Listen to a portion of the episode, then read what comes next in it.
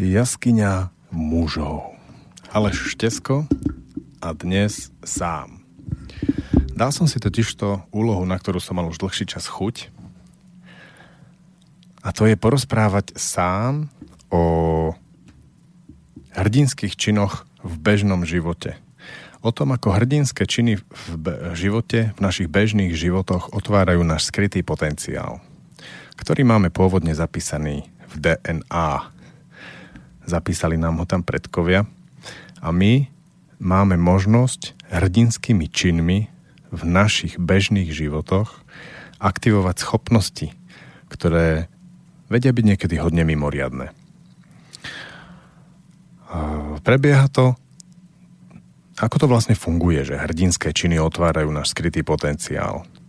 Ako kľúče, ktoré otvárajú zámky v situácii, v ktorej je dôležité aktivovať nejakú svoju mimoriadnú schopnosť, sa táto schopnosť zvykne aktivovať.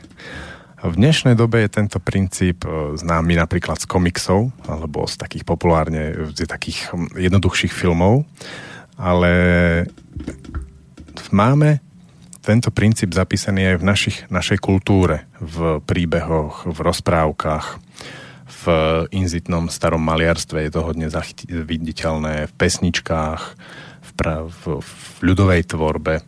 A ľudia týmto spôsobom e, komunikovali a odovzdávali si múdrosť, akým spôsobom vychovávať a viesť svoje deti a aktivovať ich potenciál, do akých okolností alebo e, do akého prostredia ich uvádzať, aké úlohy im dávať, aby sa práve tento ich potenciál aktivoval.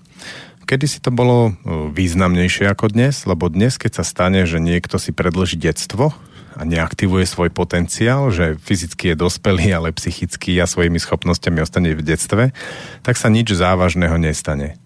Kedy si to bolo tak, že ten človek väčšinou umrel. Či už v nejakom konflikte, ktoré vtedy boli bežné, alebo jednoducho nedokázal uživiť svoju rodinu od hladu a tak ďalej. A k tomu by som sa tomu, tým, týmto spôsobom rozprávaním o týchto hrdinských činoch patričných každému veku a pohľaviu budem venovať nasledujúce dve hodiny. Bol by som rád, aby prípadné otázky chodili, ale až tak v druhej časti, to znamená po pol piatej. Tak poďme na to. Ako sa stať kompetentným hrdinom vo svojom živote?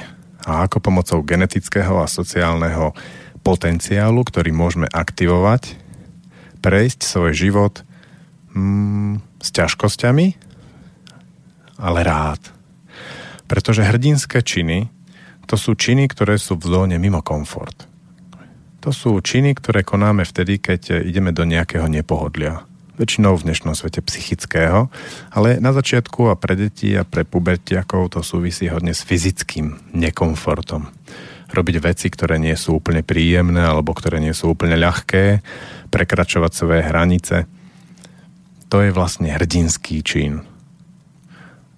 Tým pádom je úplne jasné, ako to je nastavené v dnešnej dobe. Či psychicky alebo fyzicky. Keď mi je dobré a robím to, čo zvládam bežne, tak v tom nie je veľa hrdinského činu z tohto uhla pohľadu. Keď idem urobiť niečo, čoho sa bojím, v čom je ťažko, e, čo neviem a potrebujem sa to naučiť a mám z toho strach, prípadne ísť do nejakých sociálnych ťažkostí, to znamená rozprávať sa s niekým, s kým sa väčšinou pohádam, alebo nie som s ním úplne za dobre, tak takto vyzerá hrdinský čin v dnešnej dobe.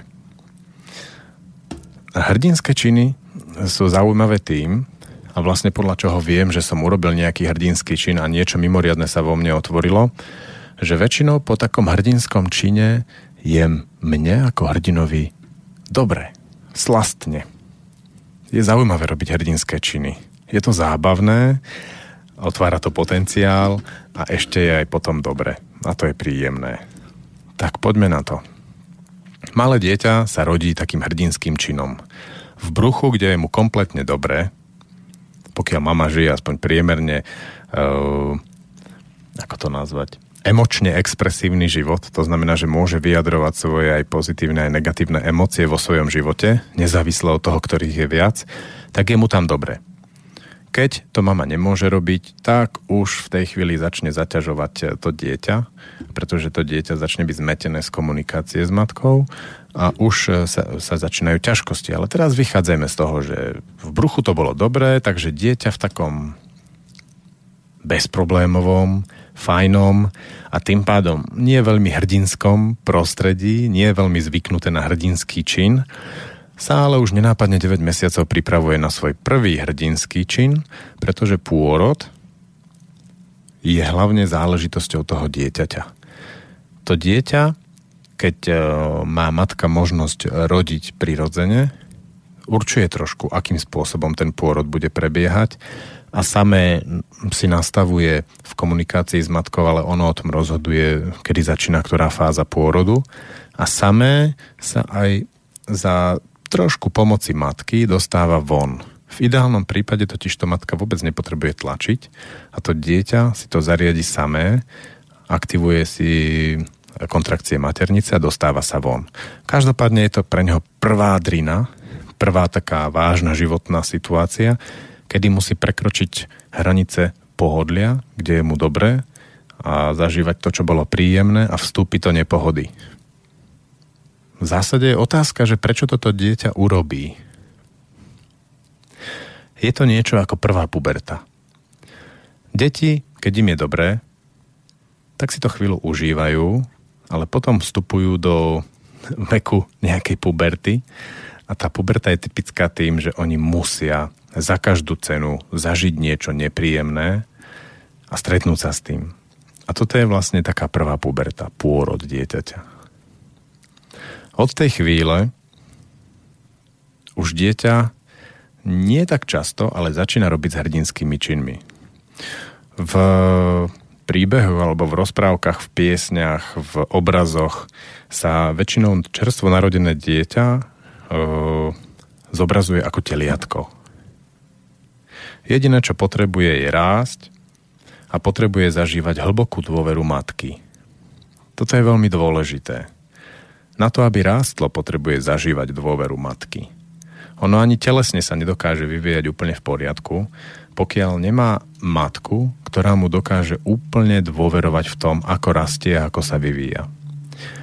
Ako náhle túto dôveru má, tak urobí s veľkou pohodou všetko, čo urobiť potrebuje.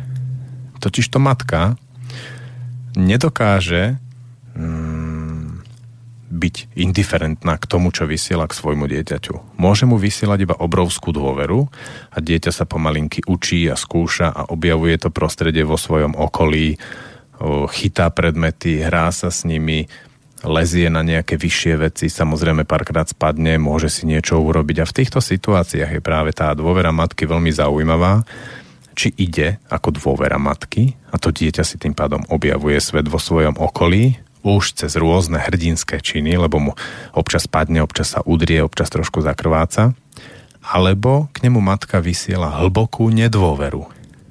Matky v tomto veku dieťaťa nie sú schopné nevysielať nič. Buď to vysielajú dôveru, alebo vysielajú nedôveru. Ako náhle vysielajú nedôveru, tak dieťa sa bojí rásť. Okamžite totiž to cíti, že niečo nie je v poriadku a že ide o život a že naozaj hm, ono to vníma, že riskuje hm, svoje holé bytie. V prostredí, že dieťa, alebo v tom pocite, že dieťa riskuje svoj holý život, sa dieťa nedokáže vyvíjať a rásť zdravým spôsobom. Takže to teliatko potom nemôže ísť ďalej bez dôvery, bez podmenečnej veľkej a silnej lásky a dôvery matky. Dieťa nedokáže prejsť ďalej, nedokáže zvládnuť všetky tie psychické, ale aj fyzické vývinové veci, ktoré v, te, v tomto veku vyvinúť má. Keď sa to ale podarí, že trošku je tam tej dôvery viac ako nedôvery, tak dieťa vojde do obdobia žriebetka. A keď e, máte ten zážitok, akým spôsobom funguje teliatko, hlavne také čerstvo narodené, a potom e, sa tak začne žrebčiť, začne už behať, už to jeho pole pôsobnosti je väčšie, už hľadá, tak vtedy ďalšia vlastnosť, ktorú si vyvíja po dôvere, je vôľa. Vôľa znamená, že už dieťa začne niečo skúšať, objavovať niečo robiť, niečomu, trvá mu to už aj nejaký čas, venuje sa nejaký čas niečomu, čo robí a už z toho niekedy aj niečo e, môže byť, nejaké poznanie. Nechcem povedať, že výsledok, lebo výsledok e, patrí až niekde ku koncu puberty a to sme veľmi ďaleko od tohto obdobia. Sme niekde vo veku dvoch, troch rokov žriebetko. Žrieba. V tomto veku dieťa rastie cez prejavenú dôveru, skúša veci a tým pádom e, ide do vôle, v tej vôli e, skúša prekonávať veci, ktoré mu aj nejdú úplne ľahko.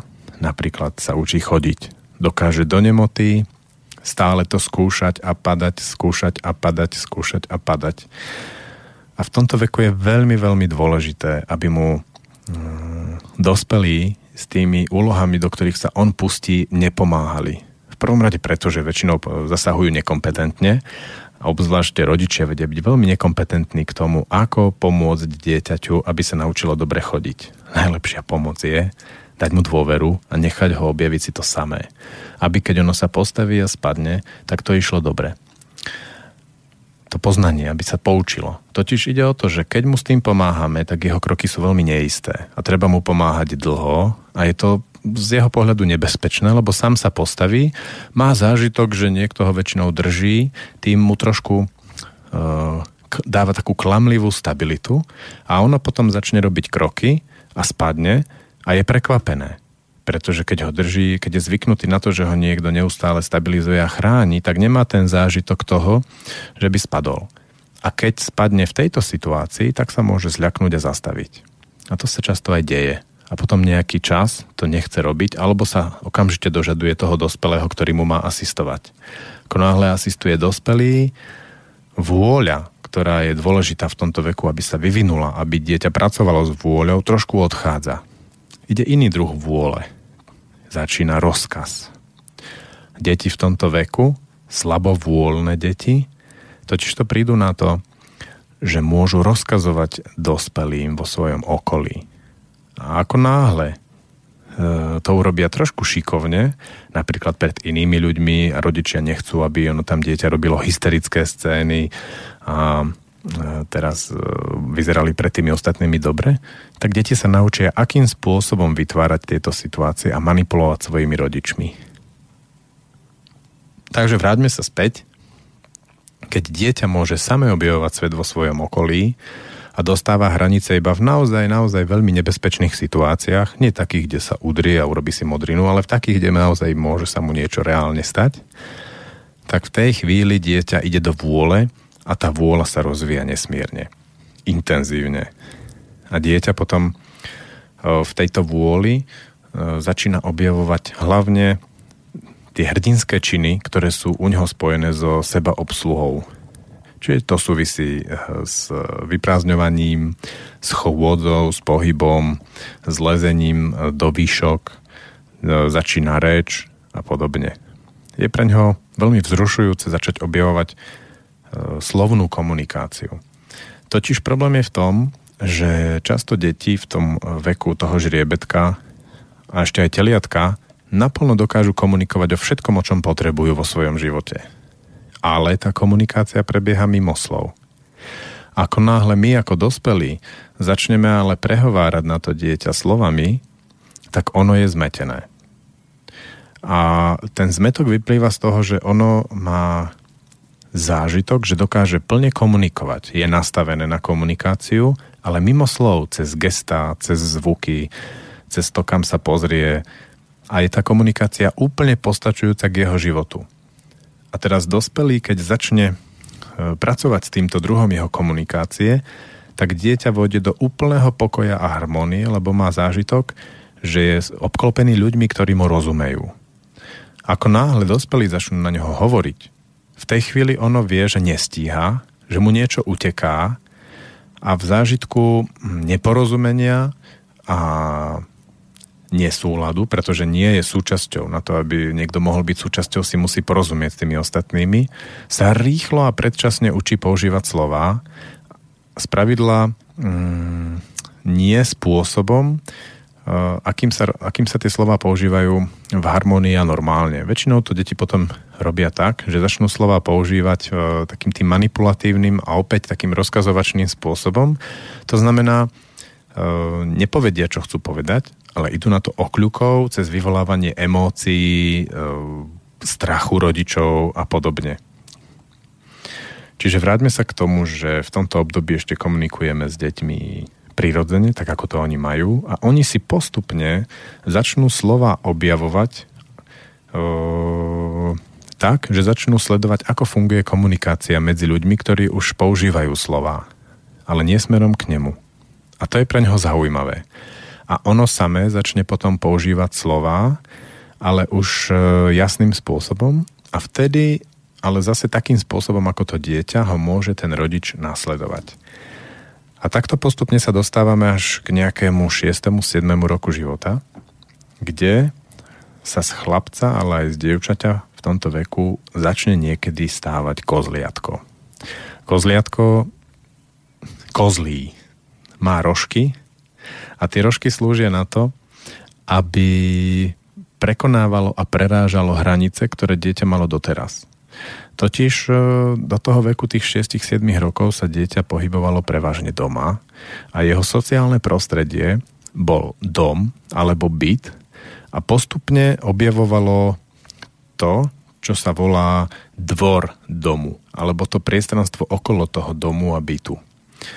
Ehm, deti v paneláku to majú trošku zmetené, lebo tento priestranstvo je veľké, ešte rodičia ich vyvádzajú ďaleko za, za rôznymi atrakciami a tak ďalej ale e, ide hlavne o taký psychologický priestor.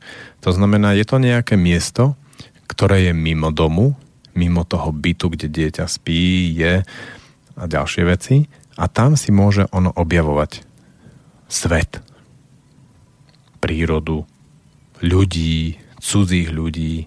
Toto je pre neho dôležité. Aby pomocou tých rožkov mohlo ako keby prerážať tie hranice toho domu, prípadne dvora a tým jemným spôsobom, ale niekedy aj ostrejším, preto je to kozľa a má tie rohy, mm, mohlo skúšať tie hranice a objavovať si ten svet aj cez konflikty. Na to vlastne tie rožky má. Preto sa hovorí tým kozlám malým, že kozlia alebo chuligánia. A toto je už taký, taký náznak toho, že sa blíži začínajúca puberta. Niekde okolo 6. 7. roku života. Keď to dieťa začne robiť, tak vlastne prichádza potreba nového sociálneho priestranstva, ktoré vlastne v dnešnej dobe máme v podobe školy. Vôbec nie je dôležité, že či škola je alebo nie je ako inštitúcia pripravená na tieto kozlacie, také tých capkov, alebo tie kozičky, ktoré si tam idú trošku zakoziť, pretože oni si to urobia aj tak. Či už si to urobia cez prestávky, alebo trošku do tej učiteľky, alebo ako to už prebehne, to je mm, na každom tom malom kozliatku individuálne, ale dôležité je im to dovoliť, lebo takto je to prirodzené. Ten hrdinský čin v tomto veku má tú podobu vyskúšať hranice dospelých ľudí vo svojom okolí, vrátane učiteľky. A môžeme dôverovať učiteľke, že si to dokáže upratať keď nie, napíše niekoľko poznámok, potom sa s ňou zakomunikuje, naznačí sa jej, že upracte si to a u nás to uprace, alebo si to neuprace a ten, kto kozliatko skúša tie hranice hlbšie, ako sa to udeje. Prípadne sa to, čo sa bežne deje dnes na školách, že unavená učiteľka odíde, príde iná a to je pre dieťa zaujímavá skúsenosť. Každopádne je veľmi dôležité, aby tam prišla tá ďalšia kvalita ktorá je potrebná práve na vstup do toho kozlenia a to je hra. Čiže dieťa začína s dôverou, s hlbokou dôverou vrastá do vôle, do činností, ktoré dlhší čas opakuje a pracuje nad nich, až vojde do hry, do predstierania, do takého mm, vymysleného sveta, v ktorom si môže ale už skúšať sociálne, fyzické a svoje vlastné psychologické kvality, s tým, že keď si skúšate niečo, čo neviete, tak robíte často chyby, čo v reálnom svete má niekedy fatálne dôsledky. Preto sme boli obdarení hrou, pretože v hre chyba nič neznamená. chyba v hre nie viny.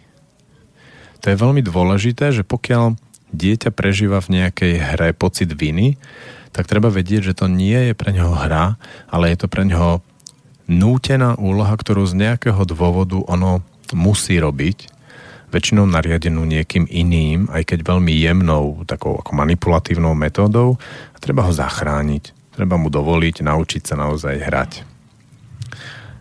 Uh, ako náhle dieťa ide do vôle, už potrebuje otca a dokonca často viac ako matku. Na dôveru potrebuje skoro výlučne matku a otec do toho občas môže vstúpiť, ale jeho e, schopnosť dôvery smerom k dieťaťu v tejto chvíli nie je skoro vôbec dôležitá. Kľúčová, esenciálna a na celý život zásadná je schopnosť matky dôverovať mu, že prejde aj cez zranenia, cez nezdary, cez ťažkosti a cez e, utrpenie prípadne, ktorého v živote čaká. Je to taká základná, esenciálna dôvera na celý život. Alebo, ako som už spomínal, ženy môžu život dať alebo ho zabiť. To znamená, nedá sa to urobiť tak indiferentne. Takže buď to dajú dieťaťu veľký kredit dôvery na celý život, alebo veľký kredit nedôvery na celý život. A s týmto dieťa vstupuje potom do veku, do toho obdobia, kedy rozvíja vôľu ako žriebetko a kedy hrá, sa začne hrať s ostatnými ako kozliatko, ako capko, ktorý rozbíja hranice. V tomto nastavení dieťa rastie, rozvíja svoju slabú dušu. A práve okolo toho 6., 7., 8. roku začína vstupovať do jeho života nová kvalita – skôr ako ale sa dostanem k novej kvalite, som chcel ešte objasniť tú úlohu otca. Otec e, tam má dve veci. To dieťa začína tú vôľu a aj hru rozvíjať cez e, prostredie, ktoré mu nastavuje otec, ktoré z pravidla je viac otvorené ako prostredie, ktoré mu dáva matka. Lebo aj veľmi dôverujúca matka predsa len e, sa trošku bojí a na to je práve otec, aby sa postaral, aby, aby ju zachránil celú tú rodinnú situáciu. Že zoberie to dieťa od tej matky, ona si na chvíľu oddychne uh, a to dieťa zažije tú otcovskú kvalitu z pravidla to, čo sme voláme, že trošku nezodpovedný, to znamená väčšie hranice, iný, iné poňatie o bezpečnosti a podobne. A teraz to dieťa s takými veľkými očami, trošku dobité, z toho otcovského viac hranice sveta sa vracia znovu k matke. Ale matka vidí, že dieťa je šťastné. Otec je šťastný, tak odpustí tie modriny, tie špinavé šaty a tak ďalej. A tiež e, sa zvyššie je schopnosť ako keby dôverovať, lebo si mohla oddychnúť. Prvýkrát toto prebieha vlastne v čase, keď dieťa má prestať piť mlieko z matkinho prsa. To je zaujímavá vec. Deje sa to niekedy po jednom roku života, kedy dieťa zmení svoj prístup k prsníku matky. Dovtedy je to čisto jedlo, esenciálne jedlo. Ale potom e, zrazu dieťa k tomu prsníku začne pristupovať ako k niečomu, čo vlastní. A to je veľmi cítiť aj na matke, aj matka to cíti a aj otec, keď sa na to pozerá, že zrazu to dieťa úplne zmení tú retoriku toho sania a aj toho, ako sa začne dožadovať e, toho mlieka. Mm, niekedy sa to dá prirovnať k takému žiadostivému milencovi, kde e, je ten podtext až skoro sexuálny. No a vtedy môže do toho vstúpiť otec a niekedy tomu dieťaťu to mlieko nedať. Jednoducho si prejaví otec vlastnícky nárok na to prso. A čo sa stane? je, že dieťa zareve, ale plače iným spôsobom, ako plakalo doteraz, keď bolo hladné. Keď je dieťa hladné, je smutné, dožaduje sa toho a e, ten hladný plač má určitú kvalitu, ale zrazu v tomto vlastníckom plači, v tom zloste, je tam viac hnevu a viac zlosti. A tento dieťa, keď sa vyhnevá a vyzlosti a teraz vidí, že otec ustal tie prsníky tej mamy pre seba, tak sa upokojí a ide ďalej. Samozrejme súvisí to s tým, aby dieťa už príjmalo pevnú stravu. Mm, takýmto spôsobom potom v priebehu e, toho obdobia toho teliatka a žriebetka otec vstupuje do života dieťaťa stále častejšie a vymedzuje hranice, v ktorých sa to dieťa má pohybovať. Ale tu je veľmi dôležité, aby ten, ten otec vnímal, že tie hranice nie sú len pre to dieťa, ale aj pre tú matku. Pretože matka často v, mm, s, tý, s tým materinským, s tou príťažlivosťou a s tým, aké je sladké je pre ňu to dieťa, sa vstráca v e, ponímaní hraníc, činností, dôvery a podobne. A otec slúži na to, aby tak vymedzil hranice aj dieťaťu, aj matke, aby matka aj v situáciách, v ktorých dieťaťu neverí, mu začala veriť. Čiže ak hovoríme o tom, že dôvera je na matke, tak to je síce pravda, ale to, tie okolnosti okolo toho zariadi otec. A potrebuje s tou matkou pracovať ako muž a ako človek, niekedy ako možno otec a niekedy ako brat, takým spôsobom, aby ona mohla naplno tú dôveru otvoriť a prejaviť. V dnešnej dobe je to trošku ťažké, pretože mm, ženy si nesú taký po generácie pestovaný hlboký žial a nedôveru k mužom a treba s tým popracovať viac mužom. Na druhej strane muži sa vedia zosieťovať, odovzdávať si skúsenosti z tohto, ako to urobiť, ako otvoriť ženu, ísť na kurz alebo rôzne iné možnosti a popasovať sa s touto úlohou. Takže sme vo veku dieťaťa 7 rokov, máme tam toho E, to malo, malého capka, ktorý by chcel vstúpiť do puberty. No a deje sa to takým spôsobom, že e, ten capko začne skúš, e, skúša, už otvára tie hranice, ale začne sa venovať niečomu rukami. Začne robiť nejaké, nazvime to remeslo, že chvíľku je schopný už sedieť a niečo robiť, až mu z rúk niečo vyjde. Niečomu sa venovať Ehm, čo sa naučí a má to. A to už otvára remeslo alebo schopnosť alebo majstrovstvo v niečom, čo sa učí rukami. Je to taká zručnosť. Zručnosť je najlepšie slovo. Je, z tohto on získava skúsenosť. Nie je to, že sa niečo naučí, ako keď si prečíta niečo a zapamätá si to. Je to, že niečo vyskúša a z toho, čo vyskúšal, sa naučí už niečo robiť. Jednoducho sa dá povedať, že si osvojí nejakú technológiu nejakého výrobného procesu. Je to také zaujímavé slovo, ale sedí to tu. Z toho capka sa týmto spôsobom stáva zajac. Zajac to je také zviera, ktoré poskakuje a skúša rôzne veci, aj má čiastočne už nejaké tie výsledky a už sa aj učí rôzne zručnosti. Pri ničom dlho nevydrží, ale to je dobre. On má totiž to za úlohu skúšať. Skúšať a skúšať. Veľa vecí, rôzne veci, absolútne nie s tlakom na výsledok. Ako náhle niekedy rodičia skúšame v tomto veku, to znamená 7, 8 až 10 rokov, zatlačiť na výsledok, zajac okamžite odskočí a aj keby ešte sa chcel tomu venovať, už sa tomu venovať nebude. Lebo jeho vôľa je stále ešte slabá, len sa rozvíja. Je to len taký malý, ranený pubertiak zajac. A jeho úloha je získať skúsenosť z rôznych vecí čo najviac a vlastne začať pracovať s časom. To znamená, že dlhší čas, dlhší čas znamená ale v minútach, hej, sa niečomu venovať. A môže nás príjemne prekvapiť, keď pri tom ostane týždne. Ale je veľmi dôležité, aby zažil rôzne veci. Nemala by to byť jedna vec.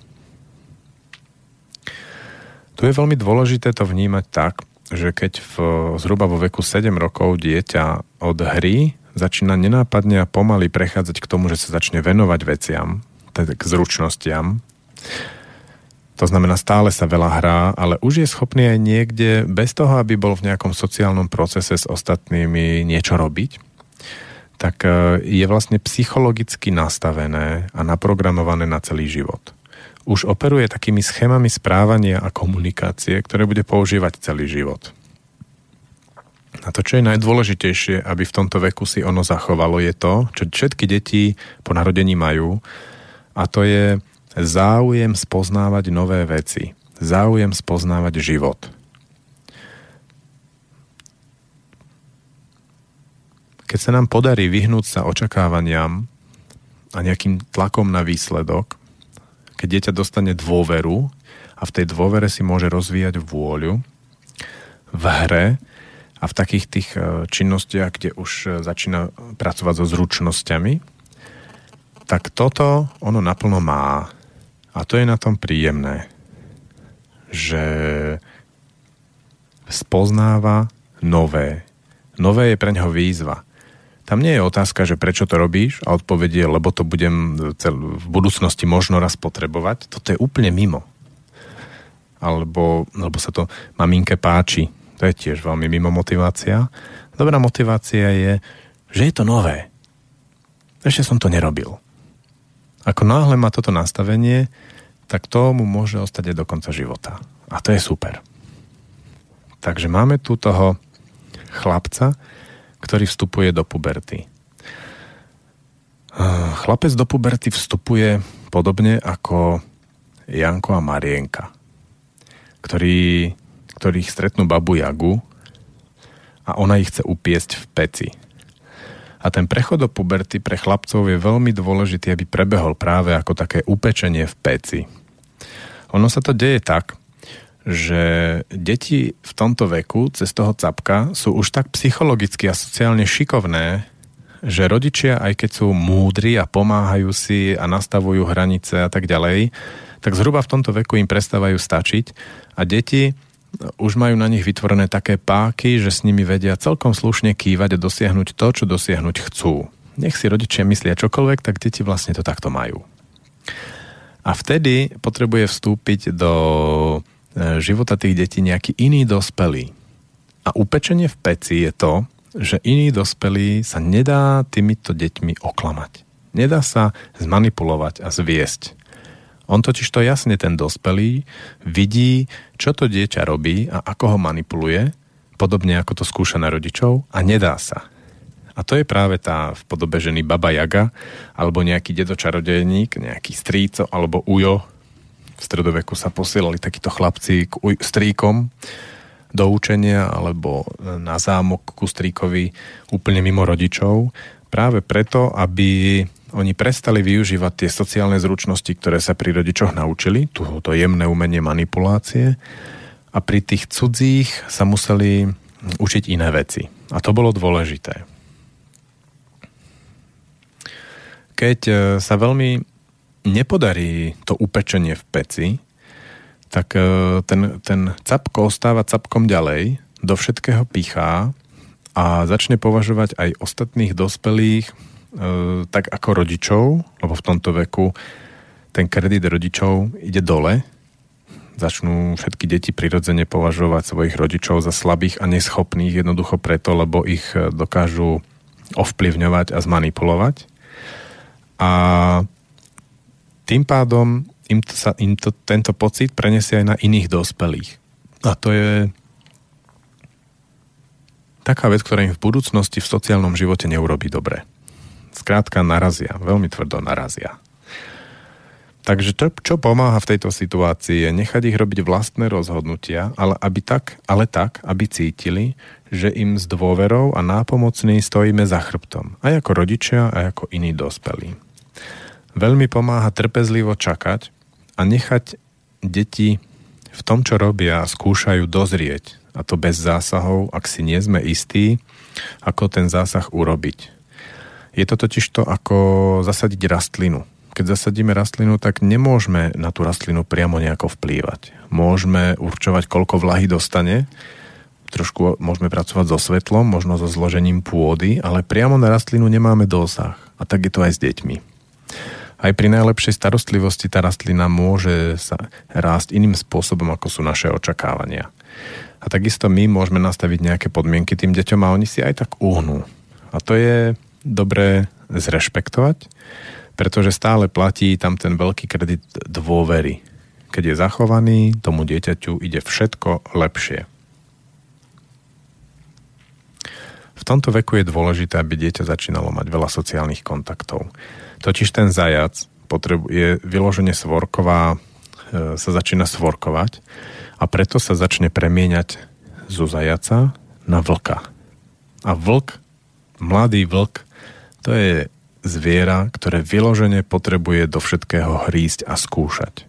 Má zuby. Zuby to sú zbranie.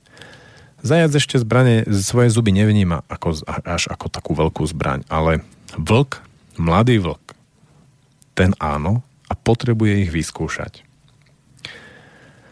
A to je asi kľúčové slovo pre toto obdobie. Potrebuje skúšať, cestovať a získavať skúsenosť e, so všetky, všetkým možným, zo všetkých možných druhov činností a skúseností sociálnych kontaktov. On e, potrebuje skúšať čo najväčšie množstvo vecí. Vlastne pokračuje v tom, čo začal zajac. Zajac začal skúšať všetko možné, priťahuje ho hlavne nové, a to je dobré. A vlk v tom pokračuje. Akorát, že vlk ide do situácií trošku ostrejšie. Lebo tým, že mu narastli zuby, tak ich potrebuje skúšať, potrebuje ísť do konfliktov, potrebuje ísť do extrémnejších víziev a väčších ťažkostí ešte s väčším kreditom dôvery svojich rodičov a hlavne matky. Je veľmi dôležité stále teraz ten vlk od 12 až do 17 rokov stále neočakávať nejaké veľké výsledky. Chce si vyskúšať hudobný nástroj, zapíšem ho do zušky, 4 mesiace tam chodí, potom to uzavrie a ide ďalej, úplne v poriadku. Tak to má byť. Totiž čo sa deje je, že on tým skúšaním toho, čo má skúšať, E, má radosť z procesu objavovania. A má radosť z tej činnosti. Vôbec mu nezáleží na výsledku. A to je zdravé. Skúša dievčatá, skúša kamarátov, skúša činnosti, paráda. Ale pubertiaci sa potom vedia zacikliť v nejakých činnostiach na veľa rokov, hlavne vtedy, ak rodičom začne záležať na výsledku. Ako náhle rodičia pocítia, radosť z výsledku toho dieťaťa. Stačí veľmi jemný taký záchvev duše. To dieťa si to vezme, ten pubertiak, a pustí sa do toho, že začne uspokojovať a živiť túto radosť rodičov, tak v tej chvíli stráca radosť z toho procesu. A začína sa taký nekonečný a e, nikdy nekončiaci beh o výsledok a nech je ten výsledok akýkoľvek, nikdy nie je dosť sladký na to, aby bolo to dieťa spokojné. A to si prenáša do dospelosti. Vlastne je to typické tým, že nech dosiahne akýkoľvek výsledok, stále to nie je dosť. Nepríde tam ten pocit toho naplnenia a môžem ísť ďalej. Ide o to, aby skúšanie tej novej veci sa naplnilo aktom poznania. Aktom skúsenosti. To je to je pôžitok z toho, ako to prebieha. Ako náhle je tam výsledok, musím dosiahnuť toto, musím byť tretí, musím neviem čo, tak v tej chvíli akt poznania nemôže prísť. A hlavne, čo sa zasekne, je poznávanie. Ako náhle nám ide o výsledok, tak proces učenia nie je až taký radostný a dôležitý a nie je sám o sebe slastný.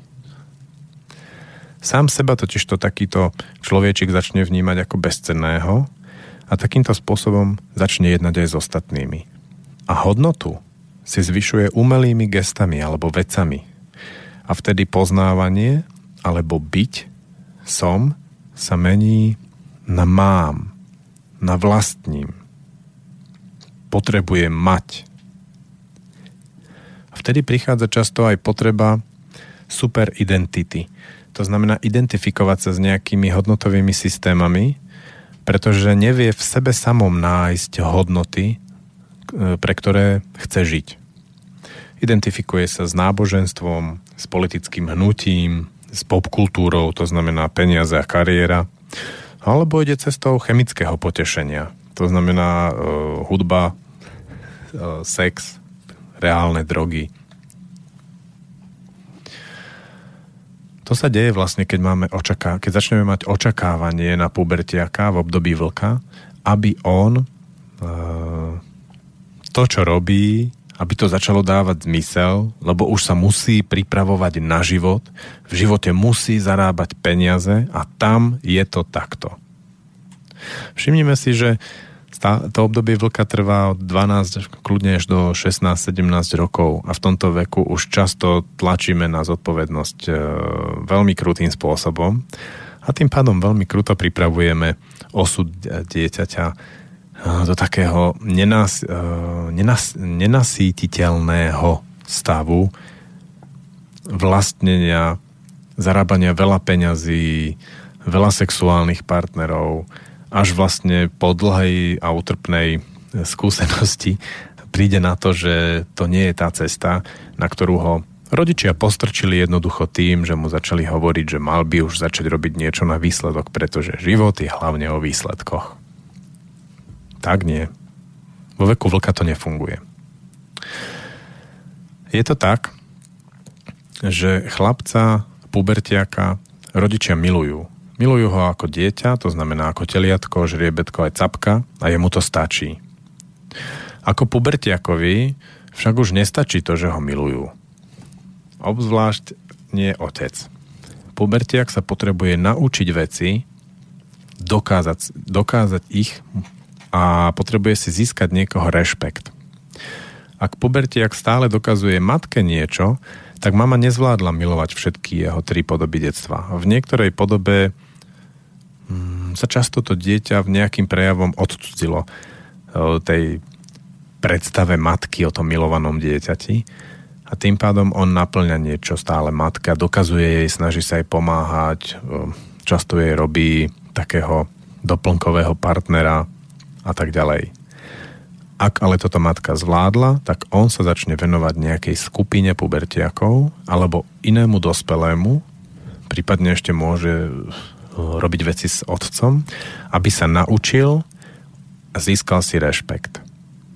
Väčšinou ale mimo rodiny. Pubertiak v tomto veku môže sám začať doťahovať veci. A deje sa to tak, že sa mu páči proces a dostáva od procesu slasť. Dieťa ešte v žiadnom prípade. Ono ešte odskakuje. Zajac skáče. Vlk hryzie a vlk sa začína stávať mladým medveďom práve tým, že začína samostatne doťahovať veci, pretože on chce. A v tomto čase e, potrebuje práve ten vlk ako svorkové zviera, ako, ako dieťa, ktoré potrebuje niekomu dať svoju lojalitu, pubertiak, potrebuje dať niekomu svoju vernosť a potrebuje za tú skupinu kde tú svoju vernosť dal bojovať. Nech je to skupina akákoľvek, v tej skupine on totiž to zažíva intimitu. A zažívajú aj chlapec s chlapcami v boji, v hádkach, v konfliktoch, ale aj v tom spoločnom boji za tú skupinu proti nejakej inej skupine. Ale samozrejme tá intimita prichádza aj s dievčatami. A opäť platí, že keď tá intimita prichádza v hrách, v hrách nie je vina. Ako náhle sa začnú pubertiaci okamžite tváriť na vzťahy a predstierať teraz všetko, čo vidia vo filmoch a u dospelých a už to nemá ten herný podtext, tak prichádza vina. A s vinou prichádza za každú chybu hm, pád.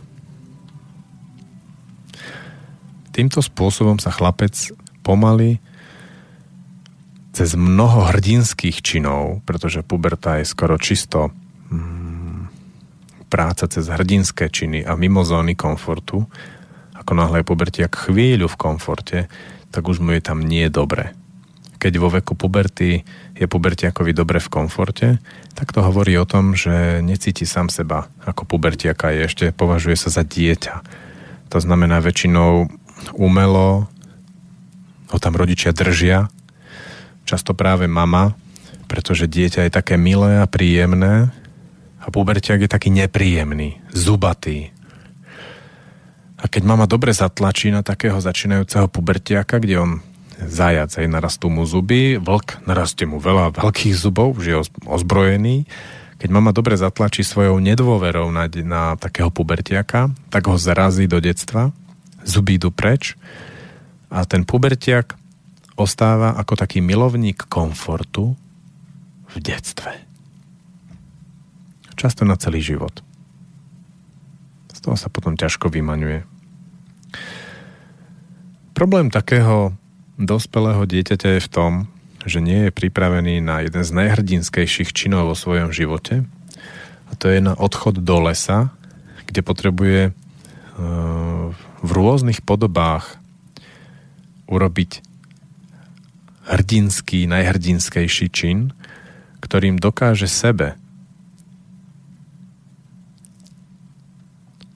to, čo sa doteraz naučil, svoje sebavedomie, seba dôveru, naučí sa mm, prežiť v ťažkých podmienkach a urobiť niečo veľmi ťažké. Až keď to dokáže, tak potom môže zažiť svadbu. A svadba to je, že dokáže žiť s ženou, že si zaslúži nevestu. Dokáže odísť od rodičov, dokáže psychologicky prestať plniť očakávania svojich vlastných rodičov, ktorých si v sebe nosíme celý život. A potom môže kľudne aj žiť fyzicky s rodičmi, mm, ale dokáže vytvárať také prostredie, v ktorom je jemu a jeho žene dobre. Sú autonómni, nezávislí od rodičov a vedia, vedia fungovať spolu.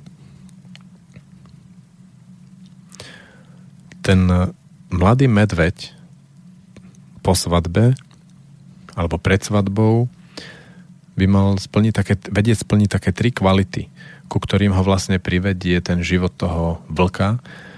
Vlk totiž to žije v lese. Les to je zase také sociálne psychologický, sociálny psychologický priestor. Na začiatku bol dom potom bol dvor, potom bol priestor, v ktorom pracuje otec, nazvime ho, že pole, alebo dielňa. A za domom a za polom je les. Doma, na dvore a aj na poli je všetko jasné, viditeľné, prehľadné. V lese nie je prehľadné nič. Sú tam husté stromy, nie je jasný smer, nie sú tam cesty a ak sú, tak po chvíli sa stratia je tam nebezpečenstvo. Aj malý konár na strome môže byť veľmi nebezpečný, môže poraniť. A keď sa ten muž, ten e, mladý medveď, vlk, zorientuje v takomto prostredí a dokáže si poradiť, zažije tam nejaké situácie, v ktorých je výrazne mimo komfortu a nájde z toho uspokojenie, tak vtedy je vlastne pripravený na svadbu, na život so ženou, a dokáže byť zodpovedným. Zodpovedný znamená povie, urobí.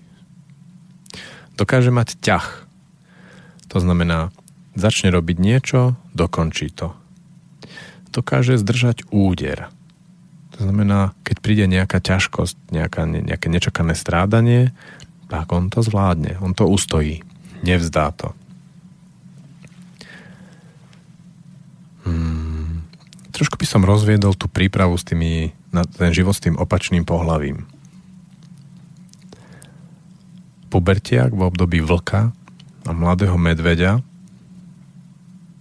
ale už to začína práve vstupom do puberty a to je ten tých 7, 8, 9 rokov, to znamená vekom zajaca, e, začína vnímať, že ten opačné pohlavie je iné začína vnímať rozdiely. Chlapci začnú vnímať, že dievčatá sú nejaké múdrejšie. Že sú psychologicky uh, zrelejšie, silnejšie a že ich vedia zmanipulovať a zmotivovať. V podstate na čokoľvek. Ako náhle si chlapci uvedomia túto ich psychologickú, dievčatá, dievčat psychologickú výhodu, tak s ňou začnú počítať a istým spôsobom sa začnú s dievčatami radiť a spolupracovať s nimi. Na druhej strane sa naučia aj brániť. Mm, tá obrana môže mať rôzne podoby, ale väčšinou to ide cez silu. Zakričať, vystrašiť a podobne. Ako náhle toto ako zajac, vlk a mladý medveď nezvládne, tak sa cíti pred uh, dievčatami neistý. Pretože vie, že len otázkou času, kedy s dievčaťom vôjde do konfliktu a on sa potrebuje naučiť pohybovať v konflikte s dievčaťom, o ktorom vie, že je silnejšie. Dievčatá to majú podobne. Oni zase vnímajú, že chlapec je fyzicky silnejší a tým pádom ich môže zbiť. Preto sa potrebujú a potrebujú ten zážitok mať, obzvlášť v tom rannom detstve, aby vedeli, že nemôžu na toho chlapca vyvíjať taký nátlak, takú kritiku a hovoriť mu úplne otvorene všetko, ako si hovoria dievčatá, lebo pre chlapca je to oveľa citlivejšie. Čiže tento rozdiel potrebujú chlapci a dievčatá zažiť, najlepšie v hrách, najlepšie v spoločnom e, takom hernom prostredí, kde tieto kvality môžu výsť na vonok v takých jemných formách. Aby tá kritika a drsnosť e, slovná žien chlapcov nezlámala, Dievčatá zase, aby nedostávali bytku od chlapcov niekde poza bučky najlepšie. Je to pod dohľadom dospelých, aby e, to malo takú kultúru a formu, ktorá jedným ani druhým neublíži a nezlomí ich. Pretože je veľmi ľahké e, vyvolať strach z druhého pohlavia, opačného pohľavia na celý život.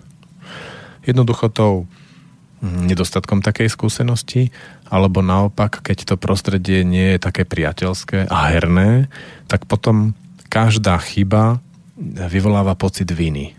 A ten pocit viny, hmm, ten sa potom neskôr prekonáva veľmi ťažko. Čiže chlapci a dievčatá, zajace, vlci a mladé medvede potrebujú byť spolu v kontakte hernom. A vynikajúci herný kontakt sú reálne rôzne hry, kde e, sa už ide do takého mierne pohlavného správania. Napríklad tradičné hry na boskávanie alebo tanečné hry alebo dotykové hry, naháňačky a podobne, kde e, majú možnosť dievčatá objaviť, že aha, chlapci sú naozaj silnejší a dievčatá e, a chlapci zase môžu objaviť, že aha, dievčatá vedia lepšie kritizovať a vedia ma dať dole jednou poznámkou. To je dôležité.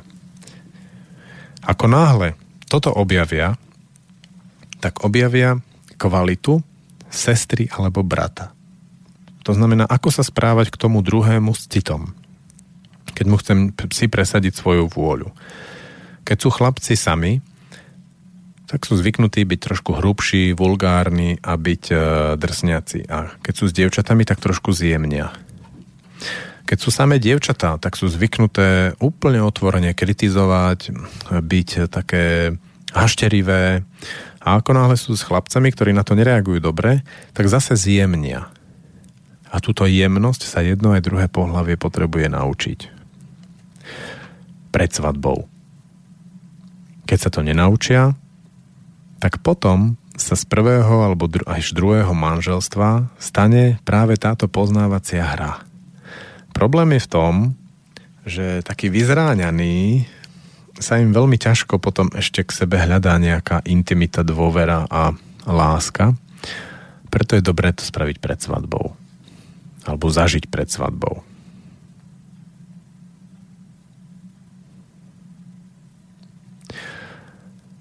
Mladý muž, mladý medveď po svadbe opustí svorku. Vlk plne oddaný svojej svorke, bojuje za ňu, je pre neho svor, tá svorka a ten, tá skupina, ku ktorej patrí, je pre neho dôležitejšia ako vlastní rodičia. Tak to má byť, tak je to zdravé. A ako mladý medveď po svadbe vie opustiť svorku a začať sa venovať mm, viac sebe v žiadnom prípade by mladý medveď nemal prezentovať seba ako, že venujem sa rodine. Ako náhle toto začne robiť, tak jednak s tým nebude úplne voľná jeho žena a on veľmi rýchlo vyhasne a jeho schopnosť učiť sa a vytvárať zaujímavé veci nebude pozorúhodná. Po svadbe keď sa začne venovať sebe, sa potrebuje naučiť byť robotníkom. To znamená takým človekom, ktorý pracuje pre seba, mm, vie zarábať peniaze a toho baví. Väčšinou v tomto veku to aj tých mladých medvedov takto to majú nastavené, že sa venujú kariére, venujú sa peniazom a potom skúšajú, že čo sa s nimi dá všetko robiť a ako. Tu si doťahuje niektoré témy z puberty. Najblúbenejšie sú zarábanie peňazí, moc a sex. Individualizuje svoje životné hodnoty, no ale ako som už vravel, nepotrebuje sa identifikovať so skupinou. Ako náhle je tam potreba identifikácie so skupinou, alebo vôjde do pracovného prostredia, kde je veľmi dôležité, aby spolu pili a zažívali iné takéto skúsenosti, tak vošiel do nejakej ešte vlčej svorky. A teraz je dôležité pre ňoho, aby to len vedel, ale ak to pre ňoho už nie je také dôležité, môže to pustiť. Muži sa na tomto období robotníka, mladého medveďa často zasekávajú, pretože tam je dôležité hmm, sa časom stať tvorcom, autonómnym majstrom. Ono to prebieha tak.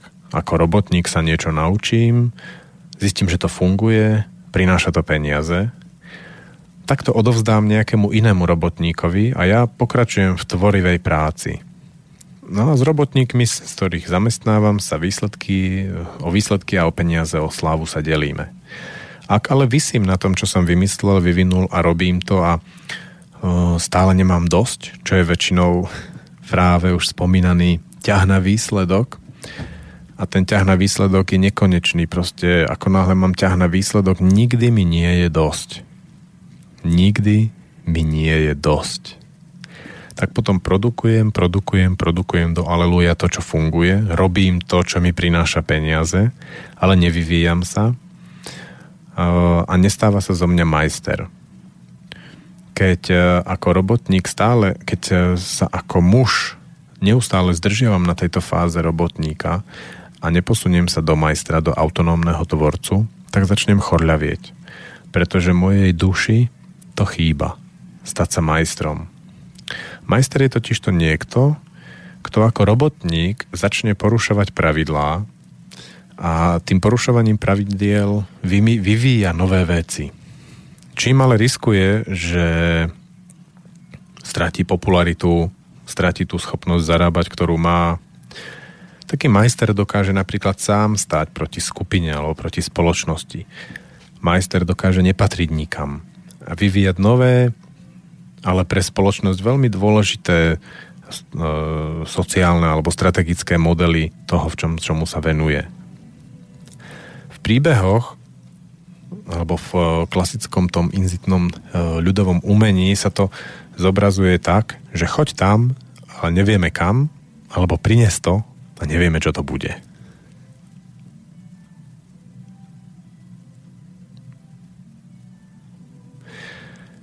Keď e, je starý chlap, najmä tomu starý, 60 ročný a je stále robotník, aj keby bol ako manažer veľkej firmy, ale tento jeho vnútorné nastavenie je v rovine robotníka,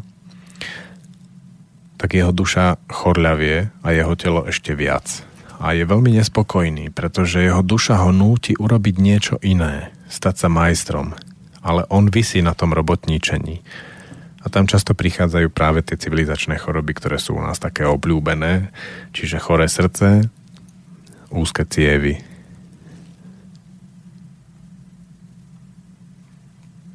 Taký majster, keď sa už vymajstruje a vytvorí niečo nové a veľké, a to väčšinou už funguje potom samé, tak prejde do obdobia takého deduška. Detko alebo starček, starček, taký hviezdny starý pán, on už na svete fyzicky nepracuje, ale má obrovskú mentálnu a duševnú úlohu. Silný duch, jasná myseľ, dedo. Slabý duch v tomto veku, to sú takí tí penzisti starý človek môže byť starček, starý človek, alebo môže byť penzista. Penzista to je hrôza zo smrti, lebo on ešte nestihol urobiť niečo dôležité a jeho duša mu hovorí, urob to, ale on tomu nerozumie, ani to nepočúva, bojí sa. Tak, to je veľmi ťažká staroba. Dá sa to rozlišiť aj podľa vône. Penzisti väčšinou smrdia chorobou, takým ne, takým nešťastím a tí starčekovia pekne voňajú. Starček to má tak, že on nepotrebuje byť šťastný a v eufórii. Jemu stačí byť úplne spokojný. A v podstate je veľmi pripravený zomrieť. Veľmi pokojne a väčšinou aj zomierajú pekne. A tá príprava na smrť to je zaujímavá vec. To totiž to ide od narodenia.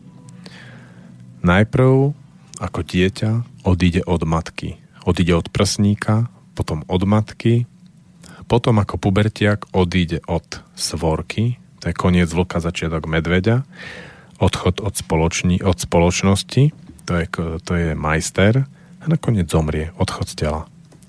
Keď si to natvičí v tých predchádzajúcich fázach dobre, tak s veľkou ľahkosťou a takým elegantným spôsobom dokáže aj zomrieť. Toto boli hrdinské činy od chlapca až po starého muža u mužov. Takže ja by som si teraz pustil pesničku a potom by sme sa pozreli na dievča, na ženu. thank you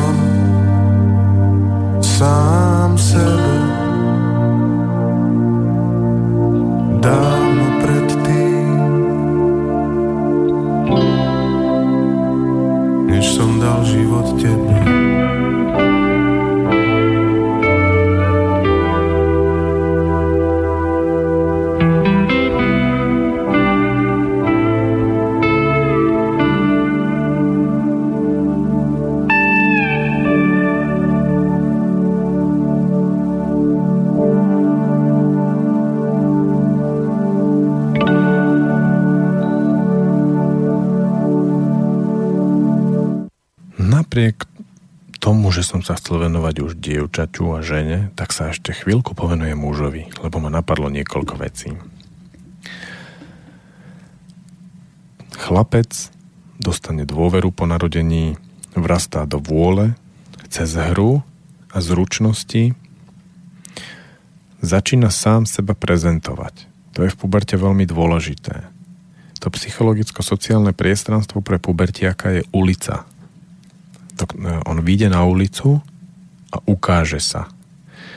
Naučí sa na ulici aj bojovať, či už psychologicky alebo fyzicky. A z toho boja, z toho zápasu a z tých skúšok, pretože pre pubertiaka je kľúčové slovo skúšať, robiť pokusy a z toho skúšania získavať skúsenosť, tak on získava poučenie. A mladý medveď už je hodne poučený svojimi pokusmi a skúšaním.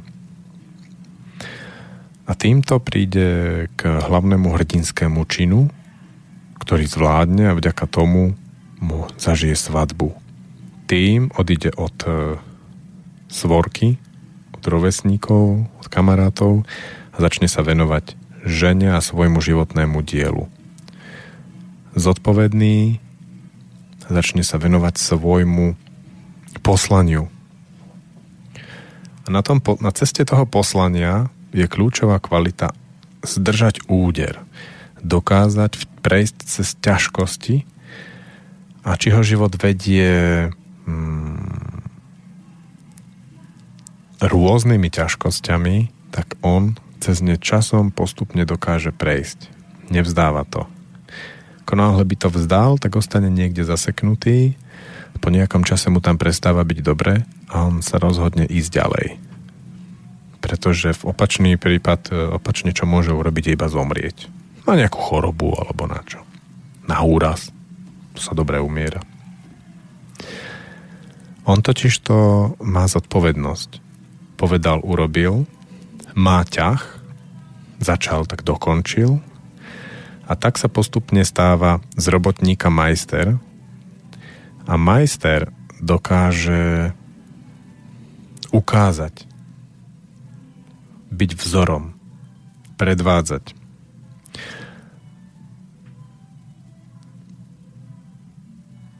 Tým spôsobom sa z neho stane starček. A starček, jeho hm, takou najsilnejšou kvalitou je, že on vie. Vždy v každej situácii je jasné, ako veci sú, akorát nám to nie je vždy jasné ale existuje tam nejaká pravda.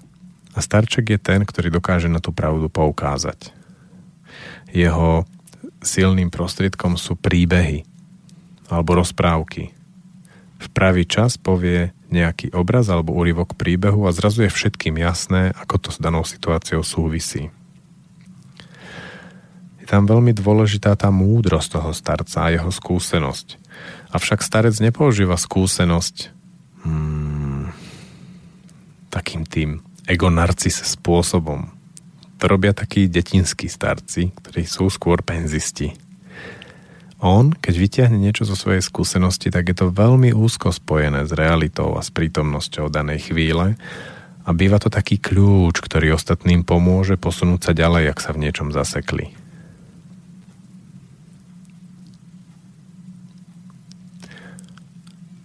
Stále menej tela, stále viac ducha až ostane len čistý duch po smrti.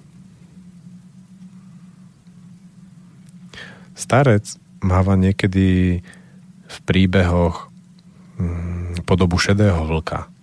Pubertiak je vlk, dospelý muž je medveď, ale šedý vlk to je starec. Tak, a teraz môžeme ísť na dievča. Dievča až do 7 roku života približne, je, to má veľmi podobné ako chlapec. Čiže máme tu žriebetko, e, teda teliatko, žriebetko a kozliatko, ale potom sa veci menia. Potom ide do svojho pohľavia. Uh,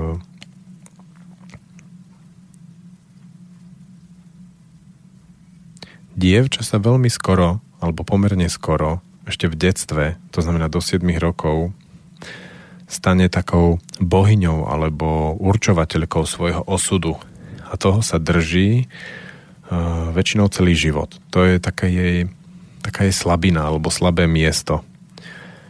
Ona si to tak nalinajkuje v detstve ešte a nedokáže, skoro až nedokáže sama odskočiť od svojho osudu a jediný, kto je s tým môže pomôcť, je muž. Správny muž, ktorý uzrie, akým spôsobom je ona nazvime to zaseknutá vo svojom osude a skrz konkrétne nejaké činy alebo slova jej pomôže ten jej osud zmeniť tak, ako jej to urobí dobre. A tu je dôležité vidieť, ako vlastne dievča prechádza do puberty. Totiž to chlapec to má tak, že začína sa venovať e, zručnostiam, začína niečo robiť a dokáže pritom ostať. A dievča to má ináč. Dievča do puberty vchádza tým, že sa začne starať o mladšie deti, ale kompetentným spôsobom. E, no ale nie na plný úvezok. A v tom je mm, v dnešnej dobe taká pasca. Totižto dnes je nesmierne cool, alebo keď cool, tak až kult matiek. E, najvzácnejší a najcennejší človek v dnešnej spoločnosti je matka. To je najväčší spoločenský status, aký človek vlastne môže dosiahnuť.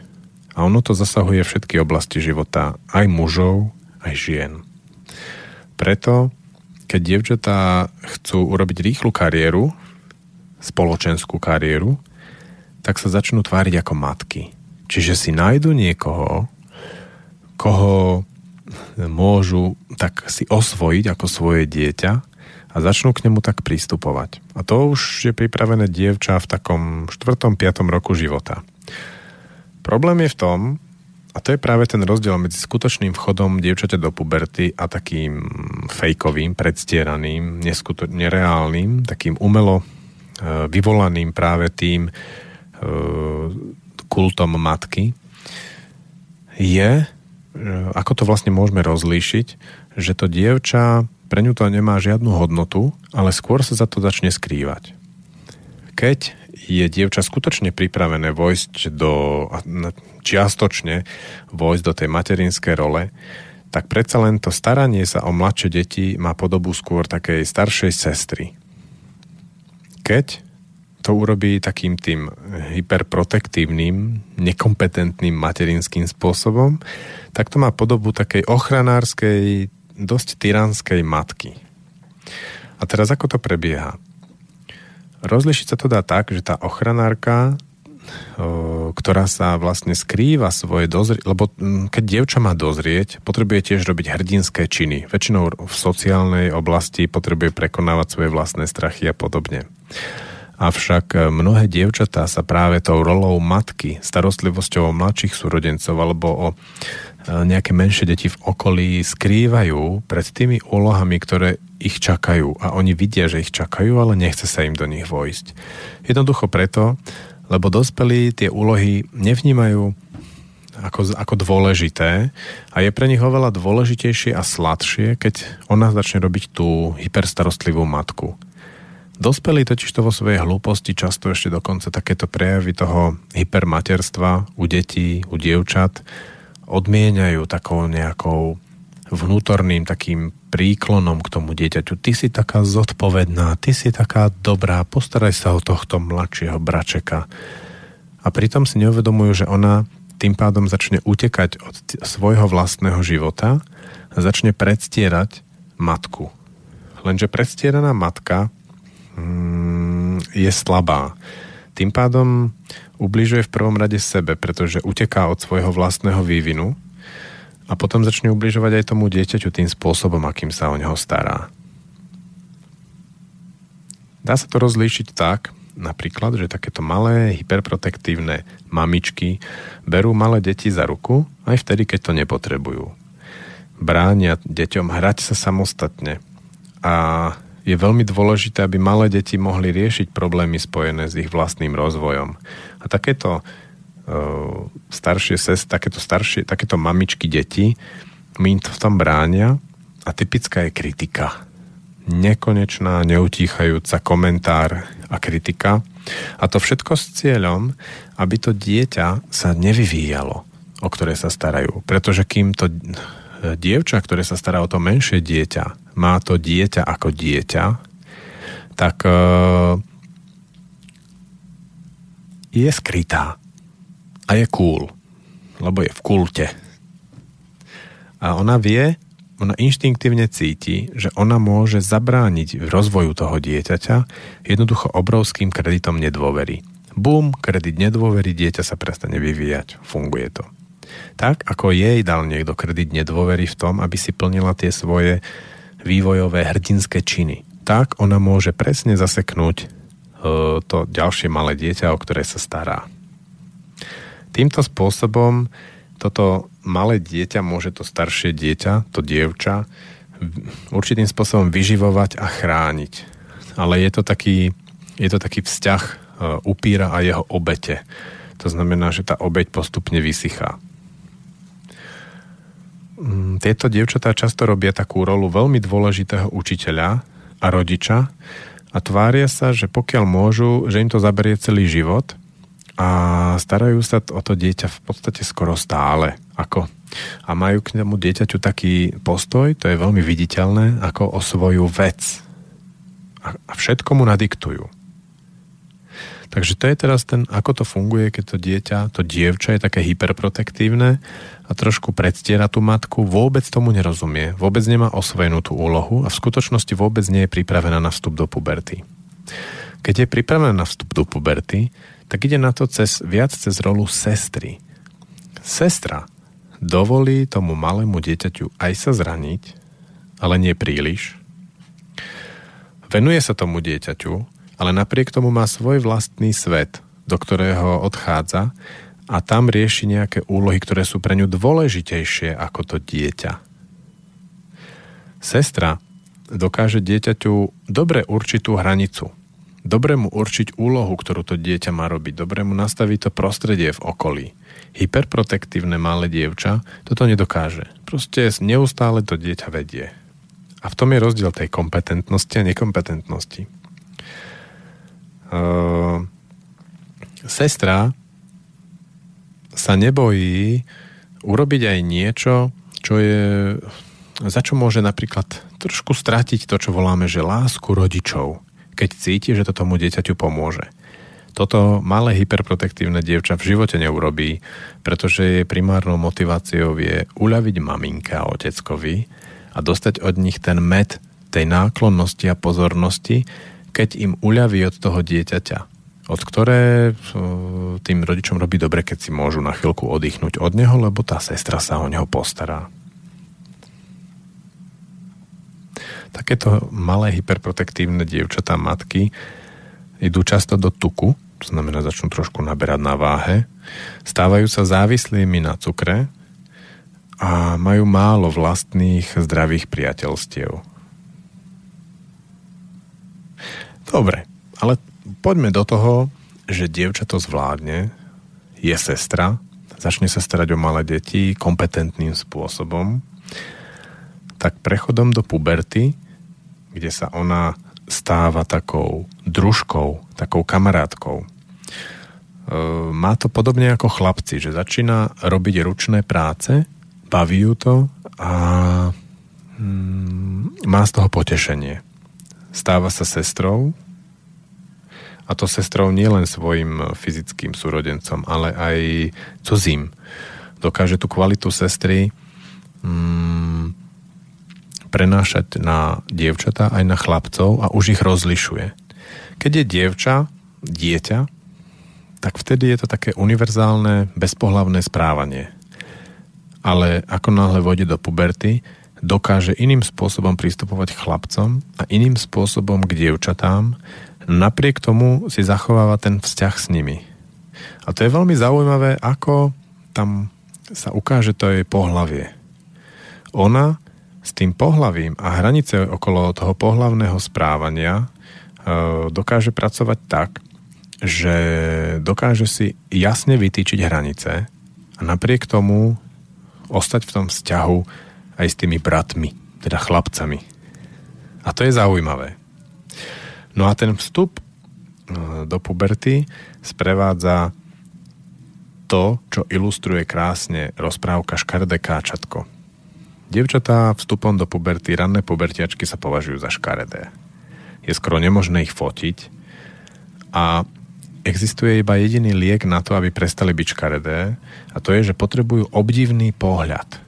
Úplne ideálnom prípade otca a vlastných súrodencov, rovesníkov, ale tu je dôležité, aby ten obdivný pohľad nebol chlípny. Čo sa dnes pomerne často deje, pretože chlapci v tomto veku sú nesmierne mm, neistí a v tej neistote napozerané porno a filmy a podobne, začnú mať také zhadzujúce sexuálne poznámky, ktorými sa bránia. A tieto obranárske zhadzujúce poznámky mávajú aj otcovia. Pretože otca, pre otca je ťažký, ťažká skúška, keď je dieťa, jeho krásne dievčatko, nevinné a sladké, zrazu sa tam prejaví ako žena. Nejaký závan ženskosti to je veľmi metúce a ťažké, pretože máme tu tú vec s tou žiarlivosťou, s rodičmi, potom je tu tá preexponovaná pedofília a z toho celého sa otec môže veľmi zľaknúť. A tým pádom mm, je pre neho veľmi dôležité alebo niekedy ťažké urobiť čistý, pekný, obdivný pohľad smerom ku svojej dospievajúcej cére, ktorá vôjde do škaredého káčatka. A takým spôsobom, aby si to ona mohla načítať a trošku sa v tom okúpať. Totižto ona potrebuje sociálny priestor ulice na to, aby sa ukázala. Keď idú do sociálneho priestoru ulice chlapci, tak e, sa idú trošku pobiť a pozápasiť a objaviť sa, trošku ukázať. Ale dievča sa tam ide hlavne ukázať. Ona tam ide ukázať svoju slávu, ide tam vytvoriť svoju slávu. Je to pre ňu ako vybudovanie svojej vlastnej povesti, svojej tej aury, tej, tej krásy a zručnosti. A ono to presne prechádza cez zručnosť, že dokáže niečo vytvoriť, cez vernosť a oddanosť skupine a kamarátke až, až za hrob. Vtedy idú rodičia úplne stranou a kamarátky a skupina je na prvom mieste a má, získava si česť. Česť v tomto veku je pre dievča všetkým v tej skupine, v ktorej sa pohybuje. A zase tam má veľkú úlohu otec, ale aj matka, jednoducho tým, že tomu nekladú odpor a zrešpektujú to. Lebo obzvlášť dnes je to sociálne priestranstvo ulice pre dievčatá veľmi, veľmi ťažko sa to vytvára, jednak panelákmi, jednak anonymitou, to znamená, že skoro vôbec nevieme, s kým sa deti kamaráte a ako a vstupovať do toho nejakým násilným spôsobom to, ten proces vždy poškodí. A jednak tým, že pubertiaci, oni nemajú možnosť robiť zle um, s dospelými. Neexistuje v našej spoločnosti mechanizmus, ktorý by toto umožnil. Pubertiaci sa musia niekde skryť a tam sa môžu opiť a začať fajčiť a mať sex. Ale nesmie sa to urobiť nejak e, v nejakom inštitucionalizovanom už vôbec nie, ale v nejakom takom prejave, aby o tom rodičia vedeli, aby o tom nejakí dospelí vedeli. Tým pádom sa to vlastne kriminalizuje. Takže dostávajú sa do situácie, ak chcem dospieť, musím sa stať kriminálnikom. A to je veľmi, veľmi krutá situácia pre pubertiakov a pre dievčatá, pretože polovica z nich dospeje predčasne alebo respektíve takým uh, invalidným spôsobom a druhá polovica sa toho sa vzdá, vráti sa do detstva a nejako dúfa, že sa to spraví. Mhm, väčšinou sa to nespraví. Väčšinou sa tie problémy objavia potom vo vzťahu s, v prvom, druhom manželstve, kde ju znovu začne volať puberta na ulicu, aby získala čest, niekomu dala vernosť a, a naučila sa v tom chodiť s tými chlapcami, opa- s tým opačným pohlavím. Mm, a ten, kto to urobí tým kostrbatým spôsobom, je, zra- je zranený. Čiže Máme tu tú ťažkú situáciu tých dievčat, ktoré dostávajú zo všetkých strán, že aké je to teraz nebezpečné, ale oni si potrebujú vyskúšať aj mm, to zbližovanie s opačným pohlavím, ktoré by malo vyústiť v nejaký normálny, nazvime to normálny, normálnu sexuálnu skúsenosť. Normálna sexuálna skúsenosť sa nemyslí len koitus, ale to môže byť od začiatku, to znamená chytiť sa za ruku postupne, e, boskávanie až po dotyky a znovu platí to, že keď sa to deje v hrách, všetky kultúry majú vždy tradičné hry, ktoré toto nejakým spôsobom podporujú, tak je to bez viny a v bezpečnom prostredí chránené väčšinou dospelými. Keď sa to deje mm, tak anarchisticky a tak nejak, že možno sa to nejako udeje, tak sú tam časté zranenia a pocity viny, pretože sa to tvári už tak ako polovážne a nevieme, kedy je to hra a kedy je to vážne. A kým sa v tom naučia chodiť, tak často majú tie dievčatá rôzne nepríjemné zážitky, ktoré ich ovplyvnia na celý život. Hmm, takže poďme k tomu obdivnému pohľadu na ulici. Tam veľmi pomáha trpezlivo čakať a nechať to dievča dozrievať. Je to zase ako so zasadením rastliny. Môžeme skúsiť ako dať nejaké okolnosti, ale potom je dôležité čakať. A je veľmi dôležité to dievča vypustiť do sociálneho lesa. To znamená do takého lesa, kde sú aj vlci, ale sú tam aj sestry a bratia. Bez toho sa dievča nenaučí fungovať v živote s opačným pohľavím v žiadnej mm, podobe. Bez dostatku sociálnych kontaktov proste nemá šancu. A na to potrebuje aj fyzický kontakt, a to rovnako s dievčatami, ako aj s chlapcami. Intimitu. Intimitu v hrách. A je to kľúčové pre dievča, aby si našla svoju vlastnú identitu. Potrebuje sama seba zažívať v rôznych nových situáciách, pretože ona sa nepozná a potrebuje sa zažívať od extrémnych situácií rôzneho druhu, sociálne extrémnych, fyzicky extrémnych, psychicky extrémnych, eh, až po také, kde ide hodne o vôľu a o určité vytváranie vecí. Proste v rôznych situáciách. Ak sa jej nepodarí objaviť seba v rôznych situáciách, nevie si vytvoriť, vybudovať vlastnú identitu, nevie si ju nájsť. A tým pádom zostáva takou snehovou kráľovnou alebo šípovou ruženkou. To sú ženy, ktoré sú zamrznuté v intimite a tento zmrznutie v intimite, tú zmrzlinu v intimite potom posúvajú ďalej. To znamená, v tomto vychovávajú svoje vlastné deti. Žena, ktorá nemá vlastnú identitu, si neverí.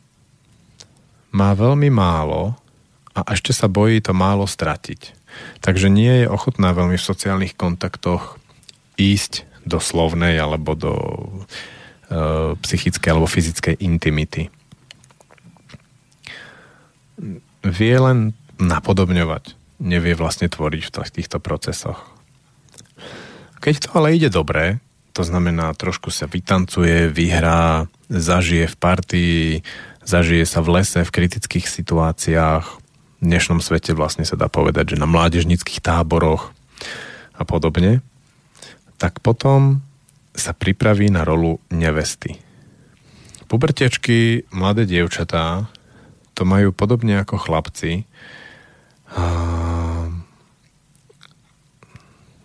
Nie, nemajú to podobne ako chlapci. Pre dievčatá je dôležité pracovať so slávou a s cťou.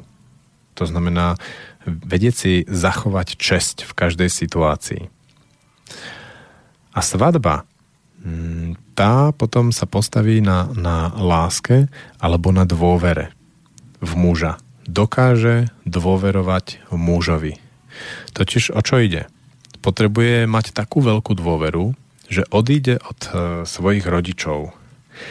A ona, keď odíde od svojich rodičov, tak musí hlboko dôverovať tomu mužovi, s ktorým ide žiť, že on to zvládne. Ide o to dokázať opustiť matku aj otca a odovzdať sa do rúk muža. Keď si vezmeme, ako to prebieha u nás v kultúre, e, k svadbe teda často nedochádza.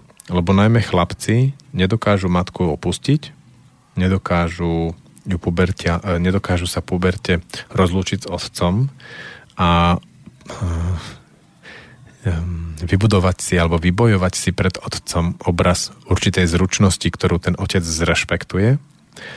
A ženy, dievčatá, nedokážu tiež opustiť svoju matku a otcov, pretože stále zostávajú pre nich tými mm, takými cérami, ktoré treba chrániť.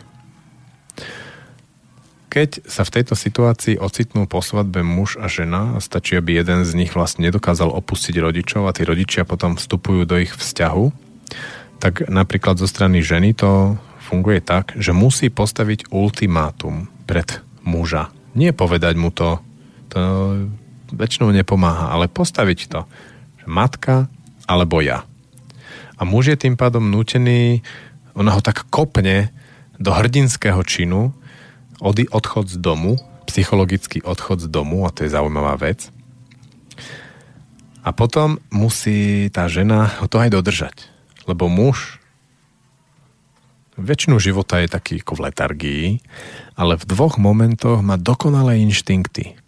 Prvý moment je, keď balí ženu. On dokonale vie prečítať, čo potrebuje urobiť na to, aby tá žena bola zbalená.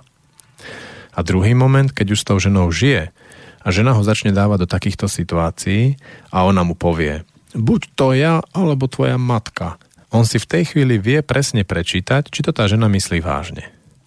Ak to nemyslí vážne, tak jej tam niečo povie a vie, že aj tak nič. A keď vidí, že ona je naozaj pripravená odísť, alebo mu až zbalí kufre a už odchádza, alebo ho vyhodí z domu, ešte lepší prípad, tak v tej chvíli aktivuje celý svoj spiaci potenciál na to, aby tú situáciu vyriešil.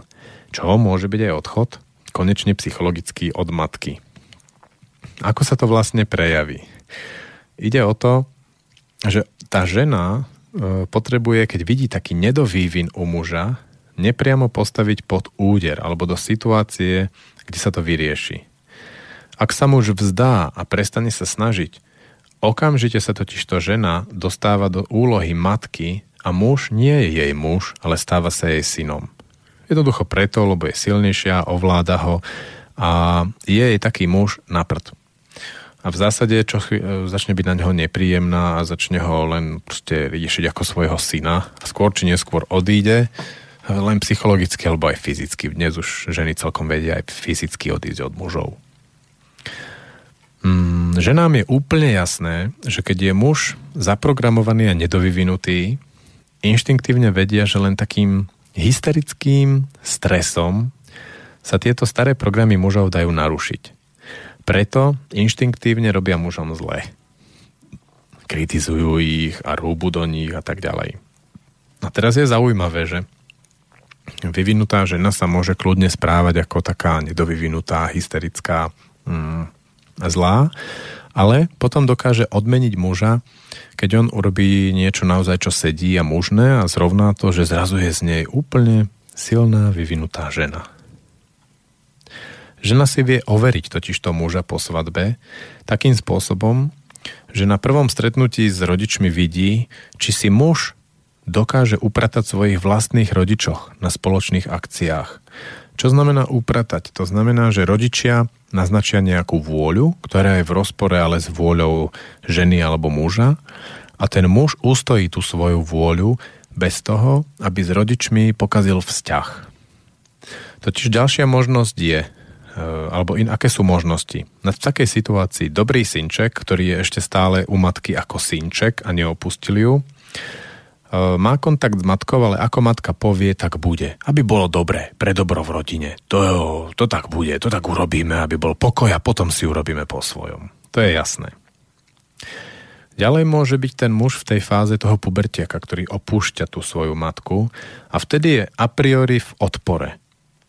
Nejako pretrpí tú návštevu, nie je v kontakte so svojou matkou, a potom doma sa vyzúri, vyhnevá, vynadáva a žijeme viac menej oddelenie od tých rodičov. Občas vytrpíme nejakú tú návštevu s nimi.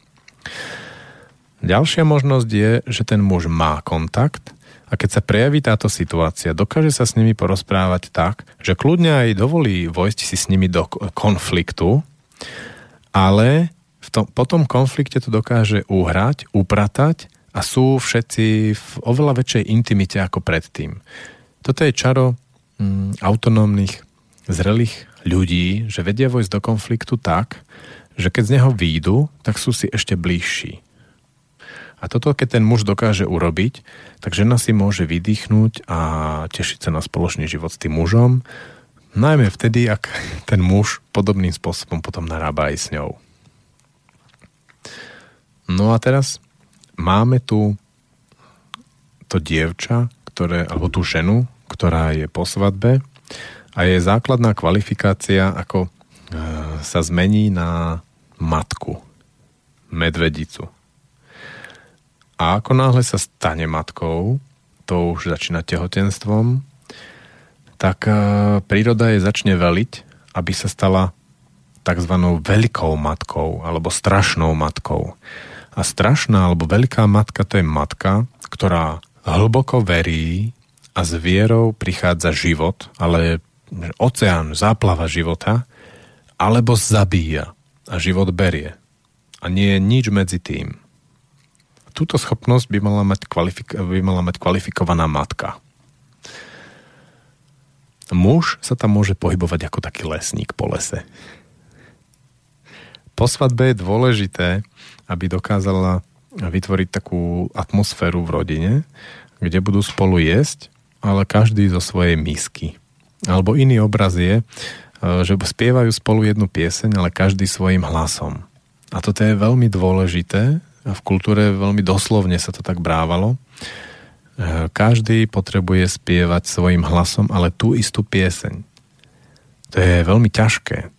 Tú istú pieseň, ale každý svojim hlasom. Lebo keď to niekto nedokáže, tak jeho hlas je potom nevypočutý a nerešpektovaný, nevypočutý hlas to vedie k takej, takému seba ponižovaniu.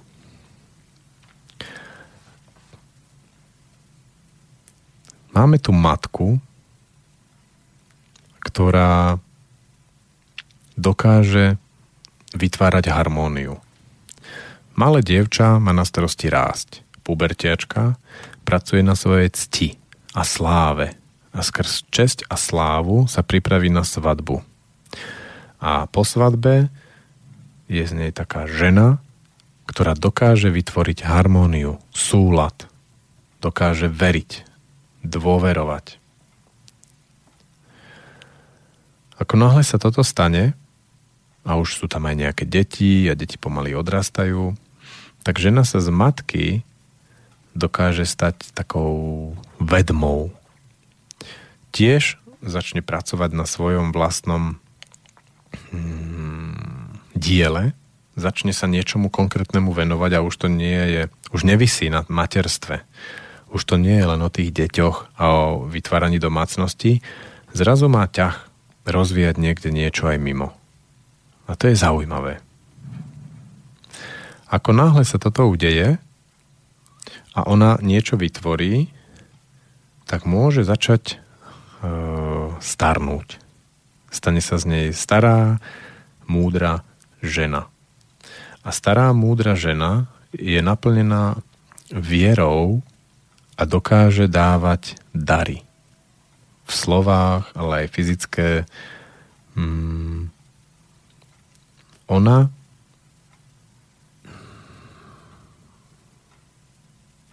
ide do múdrosti a v múdrosti je opäť podobne ako u muža stále viac ducha a stále menej tela.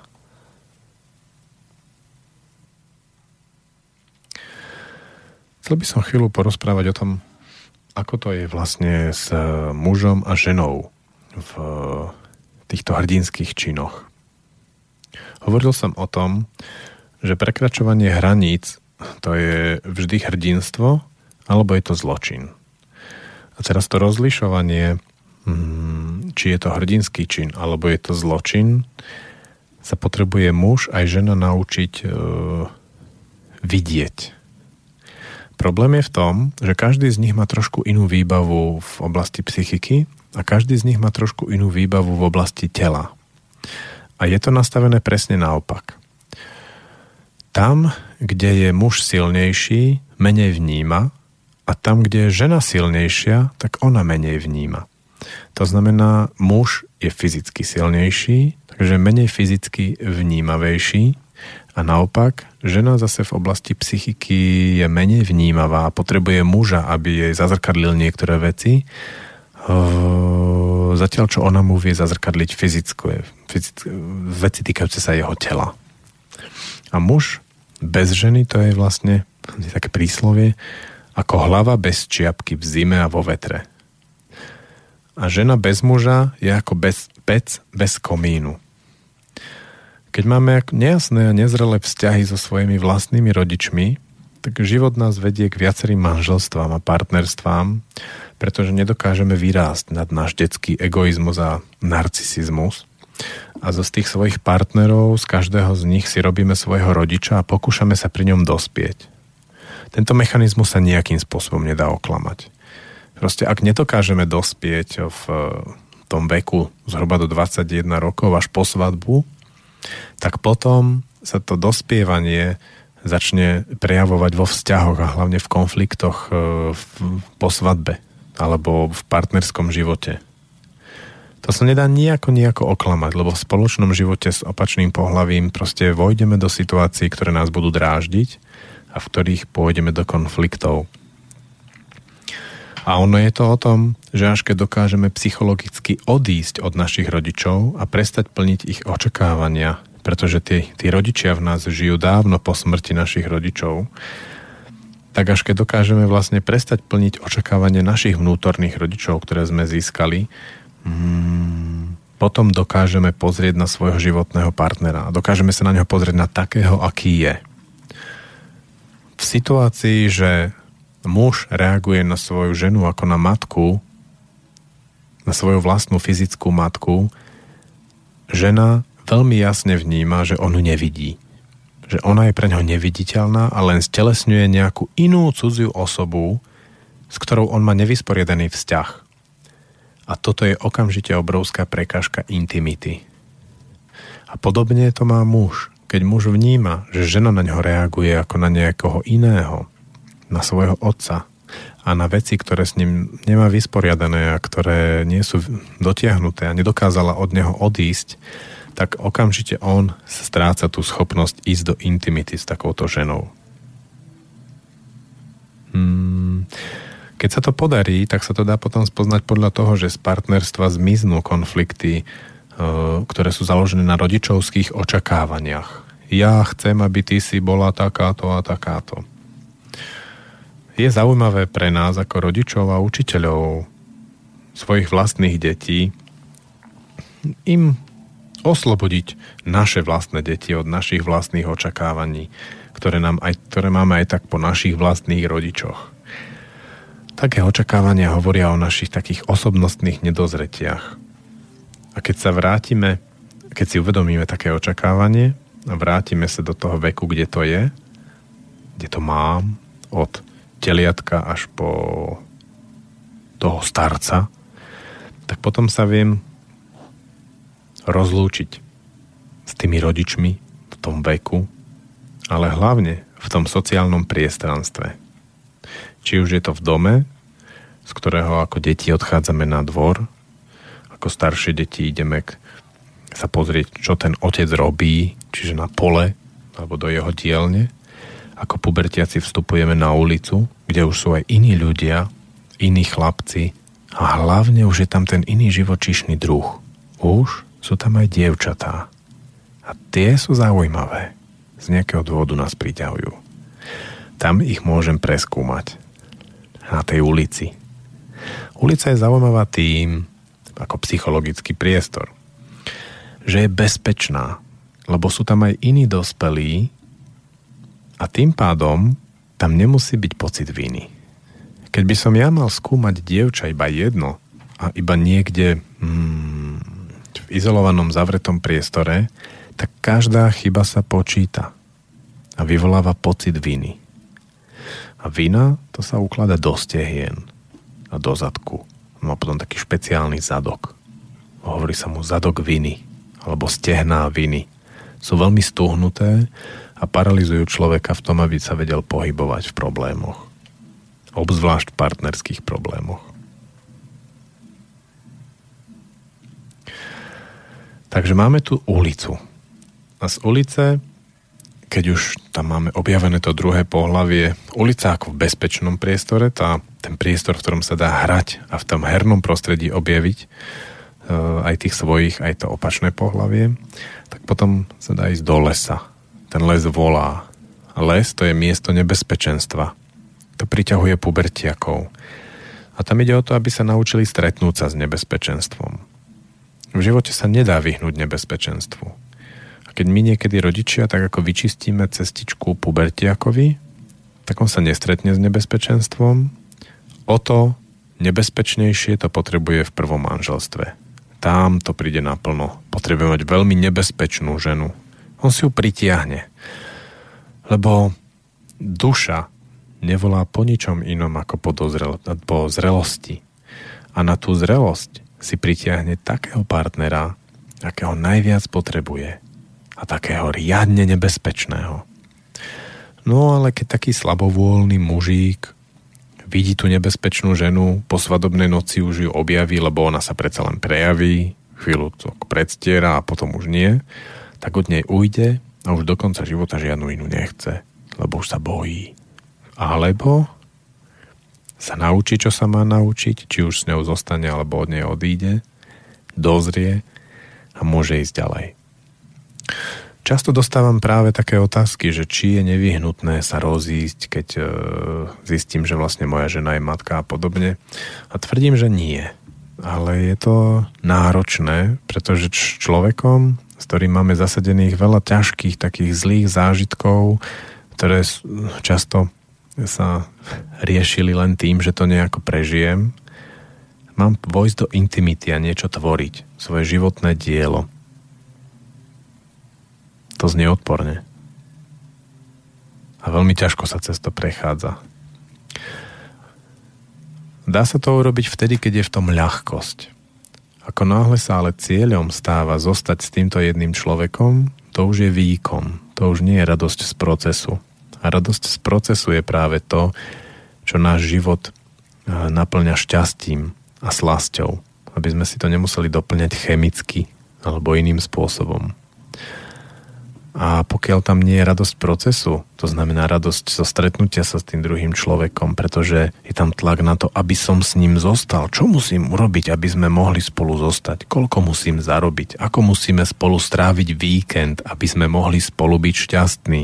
Ako náhle prídu tieto otázky, duša hasne a spontánne šťastie a radosť to umrie na 100%. Ten les nemá cesty. V lese nevidno, kam treba ísť. A les je veľmi nebezpečný. V lese môže naozaj človek zomrieť.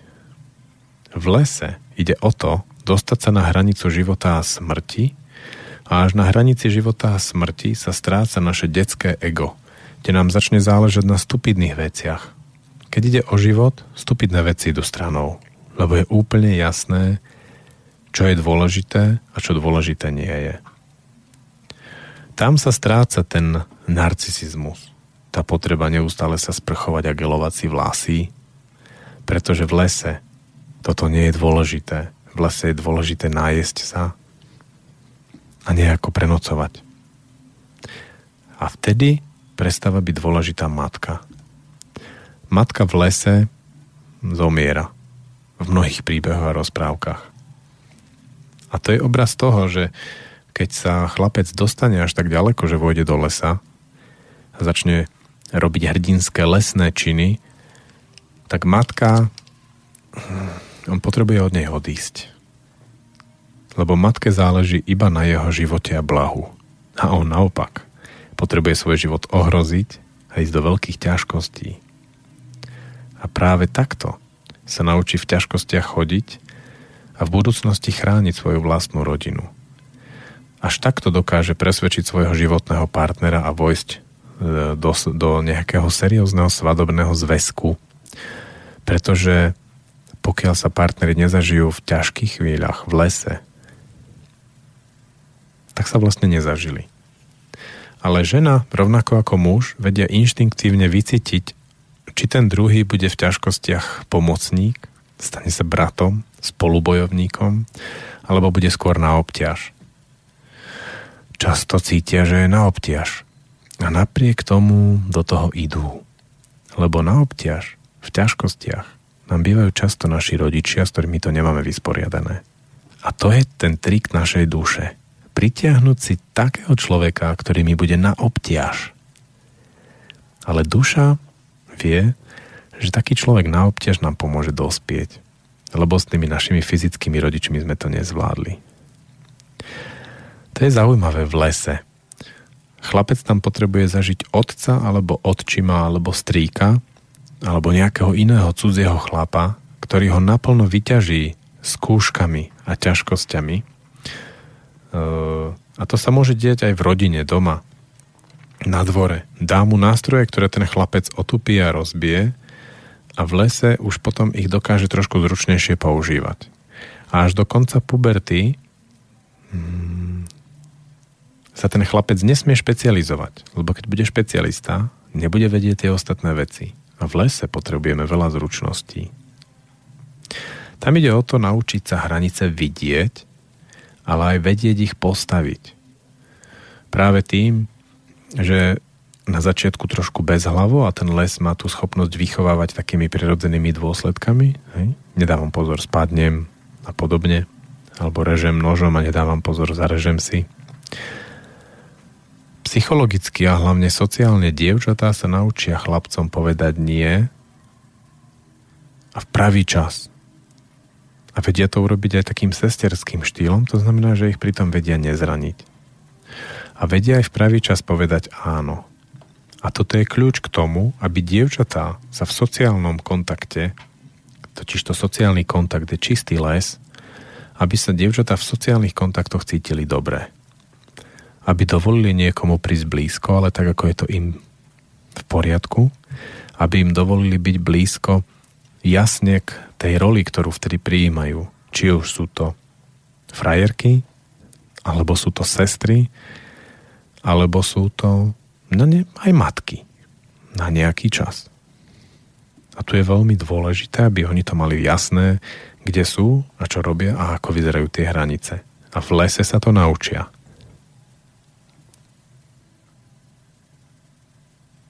V lese je dôležité stretnúť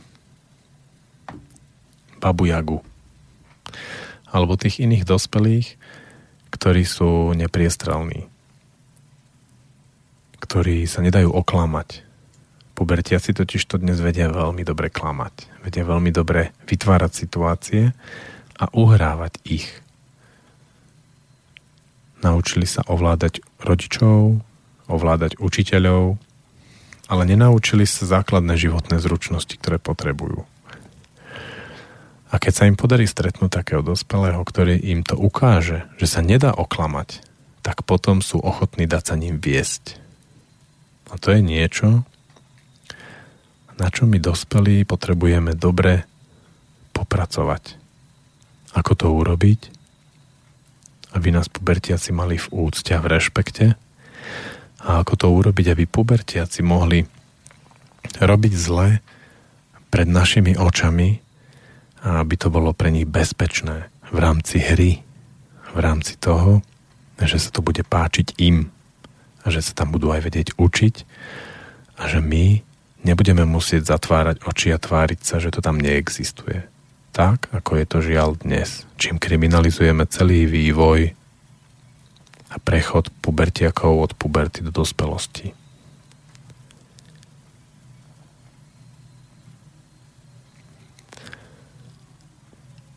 Keď pozeráme nejaký film, vidíme nejaký obraz alebo počúvame nejakú pieseň, obzvlášť z ľudových, tak eh, cez tie kľúče, ktoré som za posledné dve hodiny predstavil, sa dá veľmi pekne vidieť ten obraz, ktorý dostávame v živote. To znamená cez... Hm, to je zaujímavé, že po svadbu chlapci majú zvieracie mená a zvieracie podobizne a potom už sú mužskí, potom už sú, člo, už sú ľudia. A u dievčat je to vlastne už od puberty. Čo som tým chcel povedať? Odskočil som si, len ma to zaujalo teraz, ako sa nad tým zamýšľam. Á, viem, čo som chcel povedať. Že kultúrne, keď uh, pozeráme film a je tam práve takýto obraz, tak on je často spojený s našim životom a ukazuje nám našu vlastnú alebo asociuje nám našu vlastnú nejakú nedovyvinutosť alebo naopak nejaký pôžitok z nejakého podareného vývinu. Kde cez ten obraz, cez ktorý nám zapadne do toho, do tých hrdinských činov vhodných k danému veku, nám to ukazuje nás samých. A o to práve ide.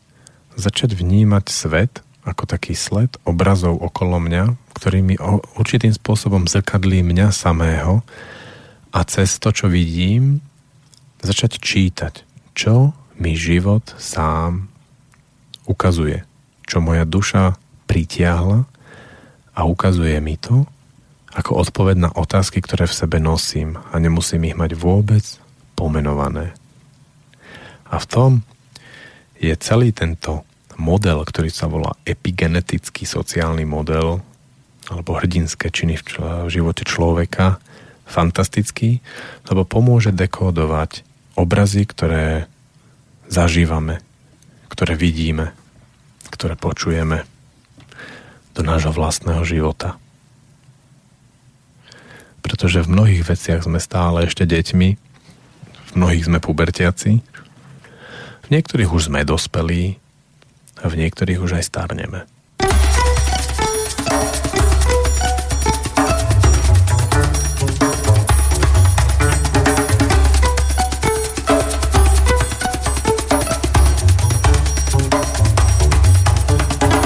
Beru tě do náruče, slyším, jak srdce tluče. Slyším, jak skřivan zpívá, a ty si krásně živá. Nebe je tu, nebe je tam, nebe je všude, kde jsme my. Nebe je tu, nebe je tam, nebe je všude, kde jsme my. To, co se jednou líbí, po celý život chybí. To, co ti jednou schází, do smrti doprovází. Nebe je tu, nebe je tam, nebe je všude, kde jsme my. Nebe je tu, nebe je tam, nebe je všude, kde jsme my. Do země zaslíbené se jednou dostaneme. Rukama spletenýma mé vlasy mezi tvýma